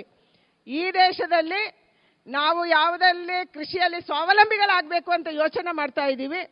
ದೇಶದ ಇತಿಹಾಸದಲ್ಲಿ ಮೊದಲ ಬಾರಿಗೆ ಕಳೆದ ಎರಡು ವರ್ಷದಲ್ಲಿ ಕೊರೋನಾದ ಸಂದರ್ಭದಲ್ಲಿ ಕೂಡ ಮುನ್ನೂರ ಐದು ಮಿಲಿಯನ್ ಮೆಟ್ರಿಕ್ ಟನ್ ಆಹಾರ ಧಾನ್ಯವನ್ನ ಈ ದೇಶ ಉತ್ಪತ್ತಿ ಮಾಡಿದೆ, ಉತ್ಪಾದನೆ ಮಾಡಿದೆ ಮತ್ತು ಹೊರದೇಶಕ್ಕೆ ಕಳಿಸಕ್ಕೆ ನಮಗೆ ಶಕ್ತಿ ಬಂದಿದೆ. ಒಂದು ಕಾಲದಲ್ಲಿ ನಾವೆಲ್ಲ ಚಿಕ್ಕವರು ಇರುವಾಗ ನಮಗೆ ಹೊರದೇಶದಿಂದ ಅಕ್ಕಿ ಬರ್ತಾ ಇತ್ತು. ಎಮರ್ಜೆನ್ಸಿ ಕಾಲದಲ್ಲೂ ಅಷ್ಟೇ, ಯಾವುದೋ ಸ್ಟೀಲ್ ಅಕ್ಕಿ ಅಂತ ಬರ್ತಿತ್ತು ಅನ್ನುವಂಥದ್ದನ್ನು ನಾನು ಕೇಳಿದ್ದೆ. ಅಥವಾ ನಂಗೊಂದು ಚೂರು ಚೂರು ನೆನಪಿದೆ. ಅಂದ್ರೆ ಹೊರದೇಶದಿಂದ ಬಂದಂತ ಗೋಧಿಯನ್ನ, ಹೊರದೇಶದಿಂದ ತರಿಸ್ಕೊಂಡಂತ ಅಕ್ಕಿಯನ್ನ ಊಟ ಮಾಡುವಂತ ಸ್ಥಿತಿ ಭಾರತದಲ್ಲಿ ಇತ್ತು. ಅದಾದ್ಮೇಲೆ ಹಸಿರು ಕ್ರಾಂತಿ ಆಯಿತು. ನಮ್ಮ ದೇಶದ ಸಂಕಲ್ಪ ಇತ್ತು. ಎಲ್ಲ ಕಾಲದಲ್ಲೂ ಕೃಷಿಗೆ ಸಂಬಂಧಪಟ್ಟಂತ ಎಲ್ಲ ಕೃಷಿ ತಜ್ಞರು ಮತ್ತು ಅಧಿಕಾರಿಗಳು, ಸರ್ಕಾರ ಮಾತಾಡ್ತಿದ್ರು, ನಾವು ಆಹಾರದಲ್ಲಿ ಸ್ವಾವಲಂಬಿಗಳಾಗಬೇಕು ಅಂತ ಹೇಳಿ. ಇವತ್ತು ನಮಗೆ ಹೆಮ್ಮೆ ಇದೆ. ಕಳೆದ ಎರಡು ವರ್ಷದಲ್ಲಿ ನಾವು ಆಹಾರ ಧಾನ್ಯದ ಉತ್ಪಾದನೆಯಲ್ಲಿ ಪ್ರಪಂಚದಲ್ಲೇ ನಂಬರ್ ಒನ್ ಜಾಗಕ್ಕೆ ಬಂದು ನಿಂತಿದ್ದೀವಿ. ಮುನ್ನೂರ ಐದು ಮಿಲಿಯನ್ ಮೆಟ್ರಿಕ್ ಟನ್ ಆಹಾರ ಧಾನ್ಯಗಳು. ಮುನ್ನೂರ ಇಪ್ಪತ್ತಾರು ಮಿಲಿಯನ್ ಮೆಟ್ರಿಕ್ ಟನ್ನು ತರಕಾರಿ ಮತ್ತು ಹಣ್ಣುಗಳನ್ನು ನಾವು ಬೆಳೆದಿದ್ದೀವಿ. ನೂರ ಮೂವತ್ತೈದು ಕೋಟಿ ಜನ ತಿಂದು ಜಾಸ್ತಿ ಆಗುವಷ್ಟನ್ನ ನಾವು ಮೊದಲ ಬಾರಿಗೆ ಚಾರಿತ್ರಿಕ ದಾಖಲೆಯನ್ನ ಭಾರತ ಇವತ್ತು ಮಾಡಿದೆ. ಇದರ ಶ್ರಮದ ಹಿಂದೆ ನಮ್ಮ ಕೃಷಿಕರಿದ್ದಾರೆ ಮತ್ತು ಹಲವಾರು ಸರ್ಕಾರ ಯೋಜನೆಗಳು ಇದ್ದಾವೆ ಅದಕ್ಕಾಗಿ ಇವತ್ತು ಬಿಸ್ನೆಸ್ ಅನ್ನ ಶುರು ಮಾಡಿರುವಂತವ್ರಿಗೆ ಹೇಳ್ತಾ ಇದ್ದೀನಿ ಅಂತಂದ್ರೆ, ನಮಗೆ ಸಾಕಷ್ಟು ಅವಕಾಶ ಇದೆ. ನಾವು ತಿಂದು ಉಳಿದಂತ ಆಹಾರವನ್ನ ತಿನ್ನುವಂತವರು ಯಾರೋ ಇದ್ದಾರೆ ಎಲ್ಲೋ ದೇಶದ ಬೇರೆ ಬೇರೆ ಕಡೆ. ಮಿಡ್ಲ್ ಈಸ್ಟ್ ಅಲ್ಲಿ ಯಾವುದು ತರಕಾರಿ ಬೆಳೆಯಲ್ಲ, ಹಣ್ಣು ಬೆಳೆಯಲ್ಲ, ಅಥವಾ ಅಕ್ಕಿ ಭತ್ತ ಬೆಳೆಯಲ್ಲ, ಅವರು ಬೇರೆ ದೇಶದಿಂದ ತರಿಸ್ಕೊಂಡು ತಿಂತಾರೆ. ಆದರೆ ಇದನ್ನ ಆ ದೇಶಕ್ಕೆ ನಾವು ಸರಿಯಾದ ರೀತಿಯಲ್ಲಿ ತಲುಪಿಸಕ್ಕೆ ಸಾಧ್ಯ ಆದರೆ ನಮ್ಮ ರೈತನ ಆದಾಯ ಇಮ್ಮಡಿ ಆಗುತ್ತೆ. ಪ್ರಧಾನಿಯವರ ಕನಸಿರುವಂಥದ್ದು ಭಾರತದ ರೈತನ ಆದಾಯವನ್ನ ಈಗಿರುವಂಥದ್ದನ್ನ ಇಮ್ಮಡಿ ಮಾಡಬೇಕು, ದ್ವಿಗುಣ ಮಾಡಬೇಕು ಅಂತ. ಫಾರ್ಮರ್ಸ್ ಇನ್ಕಮ್ ಡಬಲ್ ಡಬಲ್ ಆಗಬೇಕು ಅನ್ನುವಂಥದ್ದು ಅವರ ಕನಸು. ಈ ಕನಸು ನನಸಾಗಬೇಕಂದ್ರೆ ಕೇವಲ ಕೃಷಿ ಉತ್ಪಾದನೆಯಿಂದ ಮಾತ್ರ ಆಗಲ್ಲ ಅನ್ನುವಂಥದ್ದು ನಮಗೆ ಈಗ ಗೊತ್ತಾಗಿದೆ. ಕೃಷಿ ಉತ್ಪಾದನೆಯಲ್ಲಿ ನಾವು ಬಹಳ ಮುಂದಿದ್ದೀವಿ.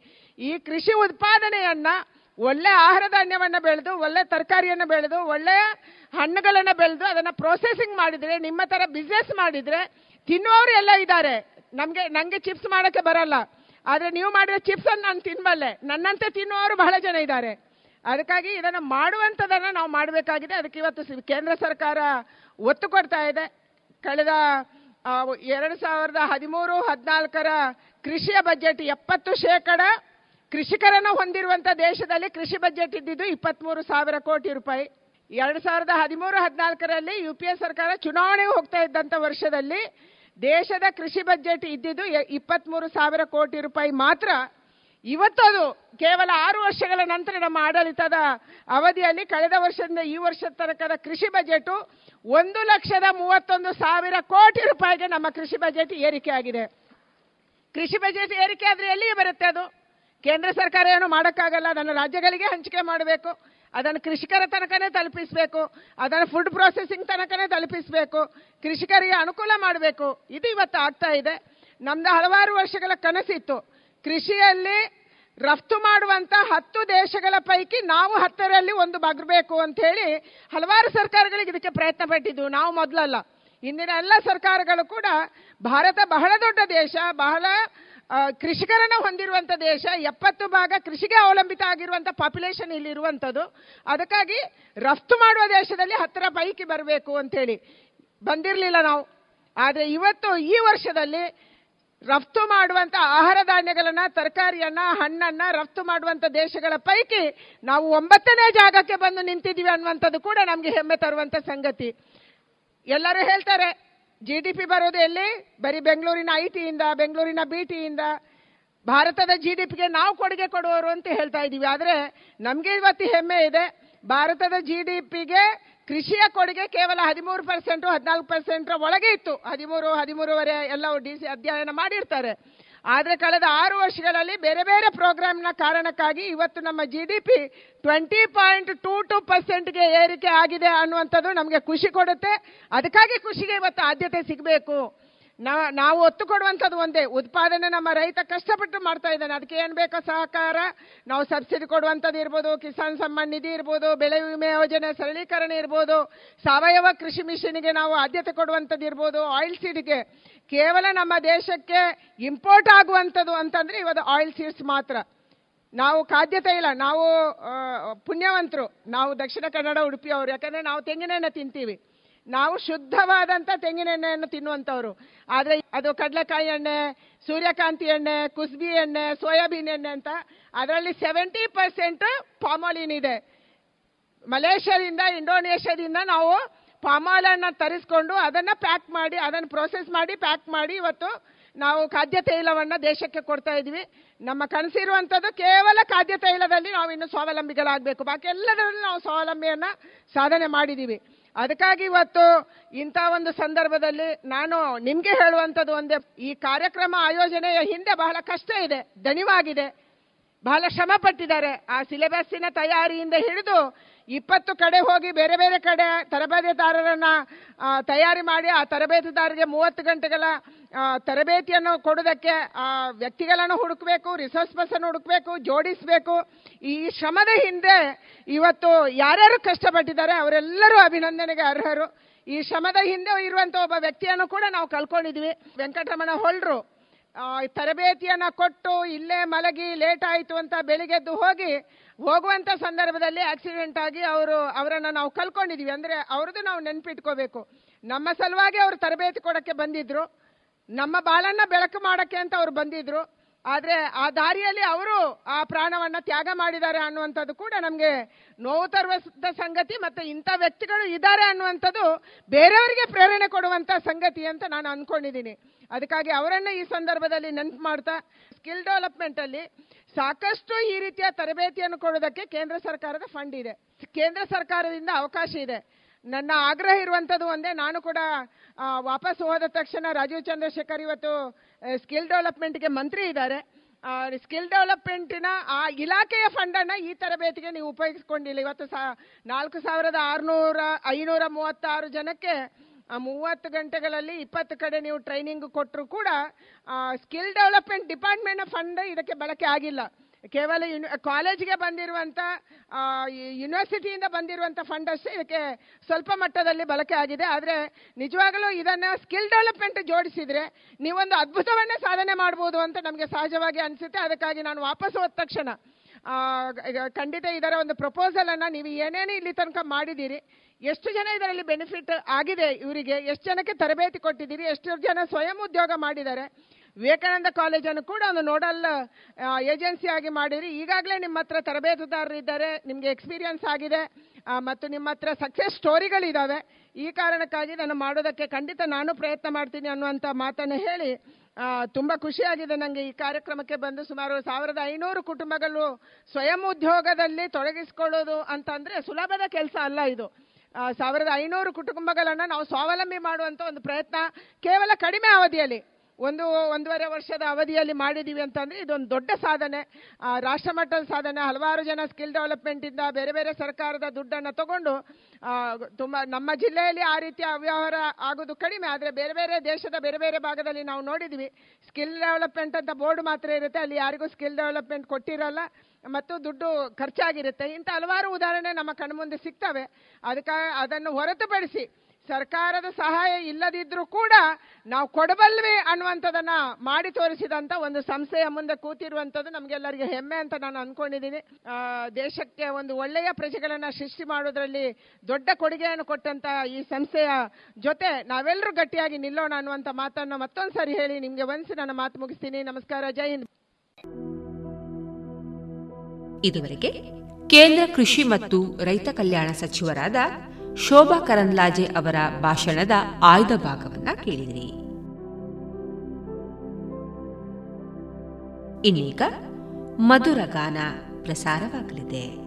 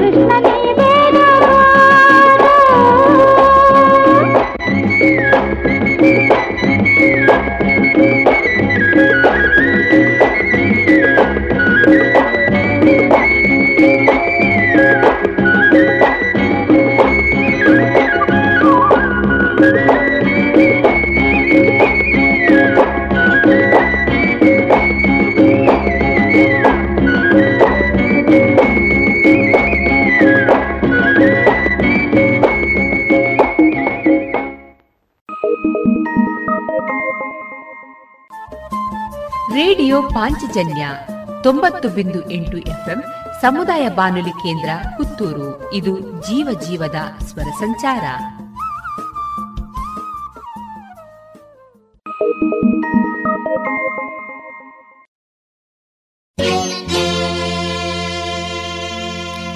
ಬದುಕು ಜಟಕಾ ಬಂಡಿ, ಬದುಕು ಜಟಕಾ ಬಂಡಿ ವಿಧಿಯದರ ಸಾಹೇಬಾ, ಕುದುರೆ ನೀನ್ ಅವನು ಪೇಳ್ದಂತೆ ಪಯಣಿಗರು.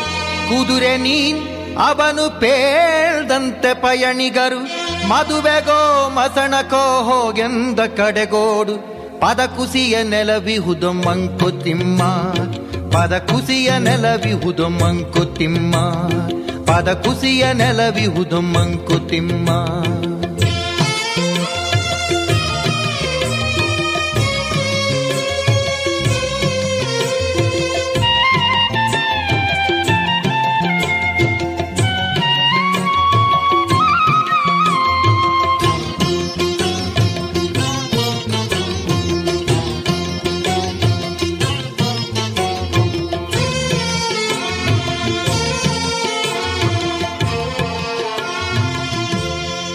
ಅಕ್ಕಿಯೊಳಗನ್ನವನು ಮೊದಲಾರು ಕಂಡವನು. ಅಕ್ಕಿಯೊಳಗನ್ನವನು ಮೊದಲಾರು ಕಂಡವನು. ಅಕ್ಕರದ ಬರಹಕ್ಕೆ ಮೊದಲಿಗದನಾರು. ಲೆಕ್ಕವಿರಿಸಿಲ್ಲ ಜಗತನ್ನಾದಿ ಬಂಧುಗಳ. ಲೆಕ್ಕವಿರಿಸಿಲ್ಲ ಜಗತನ್ನಾದಿ ಬಂಧುಗಳ. ದಕ್ಕುವುದ ಜಸ ನಿನಗೆ ಮಂಕುತಿಮ್ಮ. ದಕ್ಕುವುದ ಜಸ ನಿನಗೆ ಮಂಕುತಿಮ್ಮ. ದಕ್ಕುವುದ ಜಸ ನಿನಗೆ ಮಂಕುತಿಮ್ಮ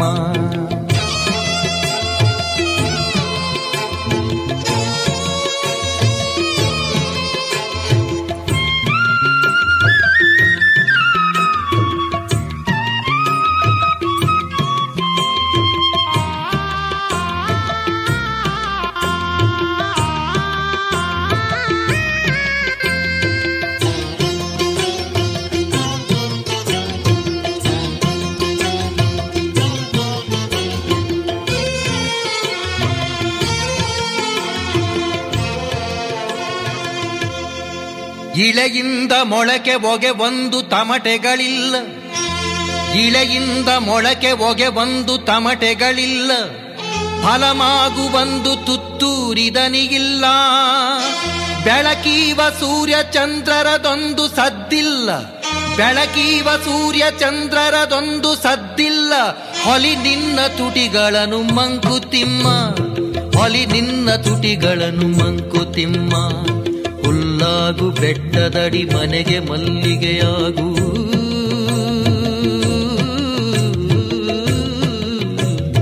ಹುಲ್ಲಾಗು ಬೆಟ್ಟದಡಿ ಮನೆಗೆ ಮಲ್ಲಿಗೆಯಾಗು. ಕಲ್ಲಾಗು ಕಟ್ಟಗಳ ಮಳೆಯ ವಿಧಿ ಸುರಿಯೇ. ಬೆಲ್ಲ ಸಕ್ಕರೆಯಾಗು ದೀನ ದುರ್ಬಲರಿಂಗೆ ಬೆಲ್ಲ ಸಕ್ಕರೆಯಾಗು ದೀನ ದುರ್ಬಲರಿಂಗೆ ಎಲ್ಲರೊಳಗೊಂದಾಗೋ ಮಂಕುತಿಮ್ಮ. ಎಲ್ಲರೊಳಗೊಂದಾಗು ಮಂಕುತಿಮ್ಮ ನಗುವು ಸಹಜದ ಧರ್ಮ, ನಗಿಸುವುದು ಪರಧರ್ಮ. ನಗುವು ಸಹಜದ ಧರ್ಮ, ನಗಿಸುವುದು ಪರಧರ್ಮ. ನಗುವ ಕೇಳುತ್ತ ನಗುವುದು ಅತಿಶಯದ ಧರ್ಮ.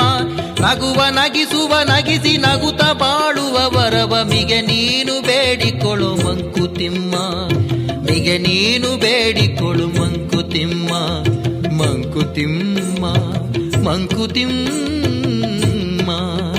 ಮಂಕುತಿಮ್ಮ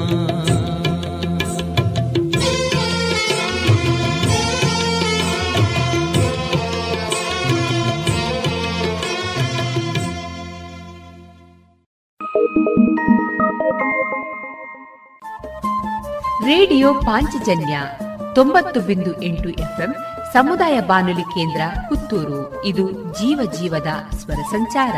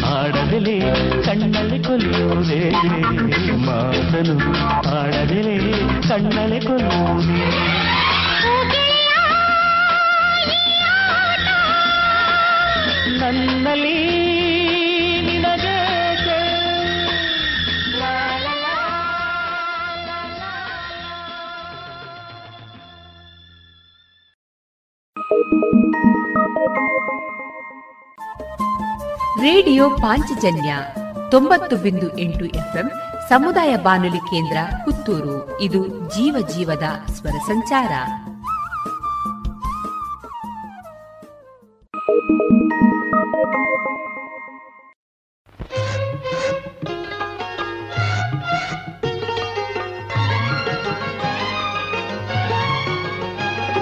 ನೀನಾದಿಗಾದೆಯೋ ಎಲೆ ಮಾನವ ಹರಿ ಹರಿ ಗೋವು ನಾನು ಹರಿ ಹರಿ ಗೋವು ನಾನು ನೀನಾದಿಗಾದೆಯೋ ಎಲೆ ಮಾನವ ಹರಿ ಹರಿ ಗೋವು ನಾನು ನೀನಾರಿಗಾದೆಯೋ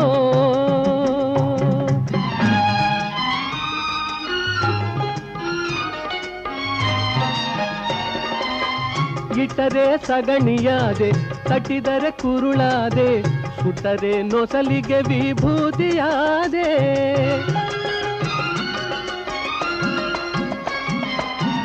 ಇಟ್ಟರೆ ಸಗಣಿಯಾದೆ ತಟ್ಟಿದರೆ ಕುರುಳಾದೆ ಸುಟ್ಟರೆ ನೊಸಲಿಗೆ ವಿಭೂತಿಯಾದೆ ತಟದೆ ಹಾಕಿದರೆ ಹೋಯ್ ತಟದೆ ಹಾಕಿದರೆ ಮೇಲು ಗೊಬ್ಬರವಾದೆ ಮೇಲು ಗೊಬ್ಬರವಾದೆ ನೀನಾದಿಗಾದೆಯೋ ಎಲೆ ಮಾನವ ಹರಿ ಹರಿ ಗೋವು ನಾನು ಹ್ಮ್ ಹರಿ ಹರಿ ಗೋವು ನಾನು ನೀನಾರಿಗಾದೆಯೋ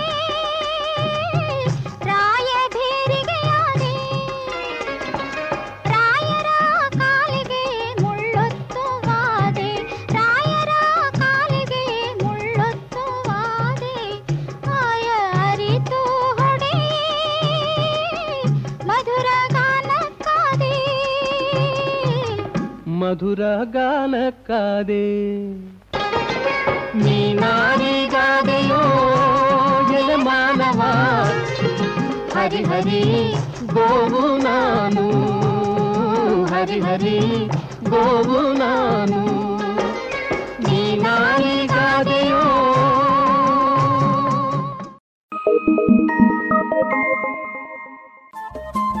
ರೇಡಿಯೋ ಪಾಂಚಜನ್ಯ ತೊಂಬತ್ತು ಬಿಂದು ಎಂಟು ಎಫ್ಎಂ ಸಮುದಾಯ ಬಾನುಲಿ ಕೇಂದ್ರ ಪುತ್ತೂರು. ಇದು ಜೀವ ಜೀವದ ಸ್ವರ ಸಂಚಾರ.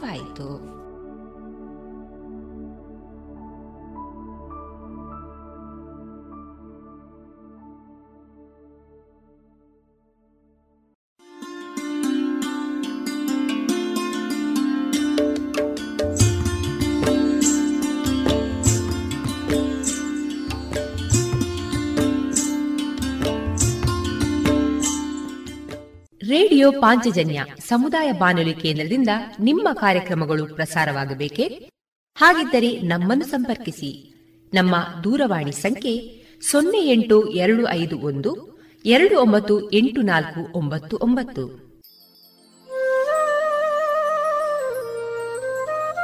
ಗಮನಿಸಿ ಕೇಳುಗರೆ, ನಮ್ಮ ಕಾರ್ಯಕ್ರಮಗಳನ್ನು ವೆಬ್ಸೈಟ್ ಮೂಲಕ ಕೂಡ ಆಲಿಸಬಹುದು. ನಮ್ಮ ವೆಬ್ಸೈಟ್ ವಿಳಾಸ W W dot radio Panchajanya dot com. ಇಲ್ಲಿ ಆರ್ಕೈವ್ಸ್ನ ಭಾಗಕ್ಕೆ ಹೋಗಿ ಕ್ಲಿಕ್ ಮಾಡಿದರೆ ಹಳೆ ಕಾರ್ಯಕ್ರಮಗಳನ್ನು ಕೂಡ ಆಲಿಸಬಹುದು. ಜೊತೆಗೆ ನಮ್ಮ ಪ್ರಸಾರವನ್ನು ಆಪ್ ಮೂಲಕವೂ ಕೇಳಬಹುದು.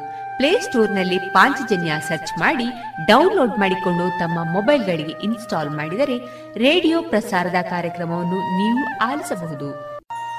ನಮ್ಮ ಪ್ರಸಾರದ ಬಗೆಗೆ ನಿಮ್ಮ ಅಭಿಪ್ರಾಯಗಳನ್ನು ಹಂಚಿಕೊಳ್ಳಲು ನಮ್ಮ ವಿಳಾಸ ರೇಡಿಯೋ ಪಾಂಚಜನ್ಯ ತೊಂಬತ್ತು ಬಿಂದು ಎಂಟು ಎಫ್ಎಂ ಸಮುದಾಯ ಬಾನುಲಿ ಕೇಂದ್ರ, ನೆಹರು ನಗರ, ಪುತ್ತೂರು. ನಮ್ಮ ದೂರವಾಣಿ ಸಂಖ್ಯೆ ಸೊನ್ನೆ ಎಂಟು ಎರಡು ಐದು ಒಂದು, ಎರಡು ಒಂಬತ್ತು ಎಂಟು ನಾಲ್ಕು ಒಂಬತ್ತು ಒಂಬತ್ತು. ಇಮೇಲ್ ವಿಳಾಸ radio Panchajanya at Gmail dot com ನಮ್ಮ ವಿಳಾಸ ಮತ್ತೊಮ್ಮೆ ರೇಡಿಯೋ ಪಾಂಚಜನ್ಯ ತೊಂಬತ್ತು ಬಿಂದು ಎಂಟು ಎಫ್ಎಂ ಸಮುದಾಯ ಬಾನುಲಿ ಕೇಂದ್ರ, ನೆಹರು ನಗರ, ಪುತ್ತೂರು. ನಮ್ಮ ದೂರವಾಣಿ ಸಂಖ್ಯೆ ಸೊನ್ನೆ ಎಂಟು ಎರಡು ಐದು ಒಂದು, ಎರಡು ಒಂಬತ್ತು ಎಂಟು ನಾಲ್ಕು ಒಂಬತ್ತು ಒಂಬತ್ತು. ಇಲ್ಲಿಗೆ ಈ ಹೊತ್ತಿನ ಪ್ರಸಾರ ಕಾರ್ಯಕ್ರಮವನ್ನ ಮುಕ್ತಾಯಗೊಳಿಸುತ್ತಿದ್ದೇವೆ. ಆತ್ಮೀಯ ಕೇಳುಗರಿಗೆಲ್ಲ ರೇಡಿಯೋ ಪಾಂಚಜನ್ಯದ ಬಳಗದ ಪರವಾಗಿ ನಾನು ತೇಜಸ್ವಿ ರಾಜೇಶ್ ಮಾಡುವ ಅನಂತ ವಂದನೆಗಳು.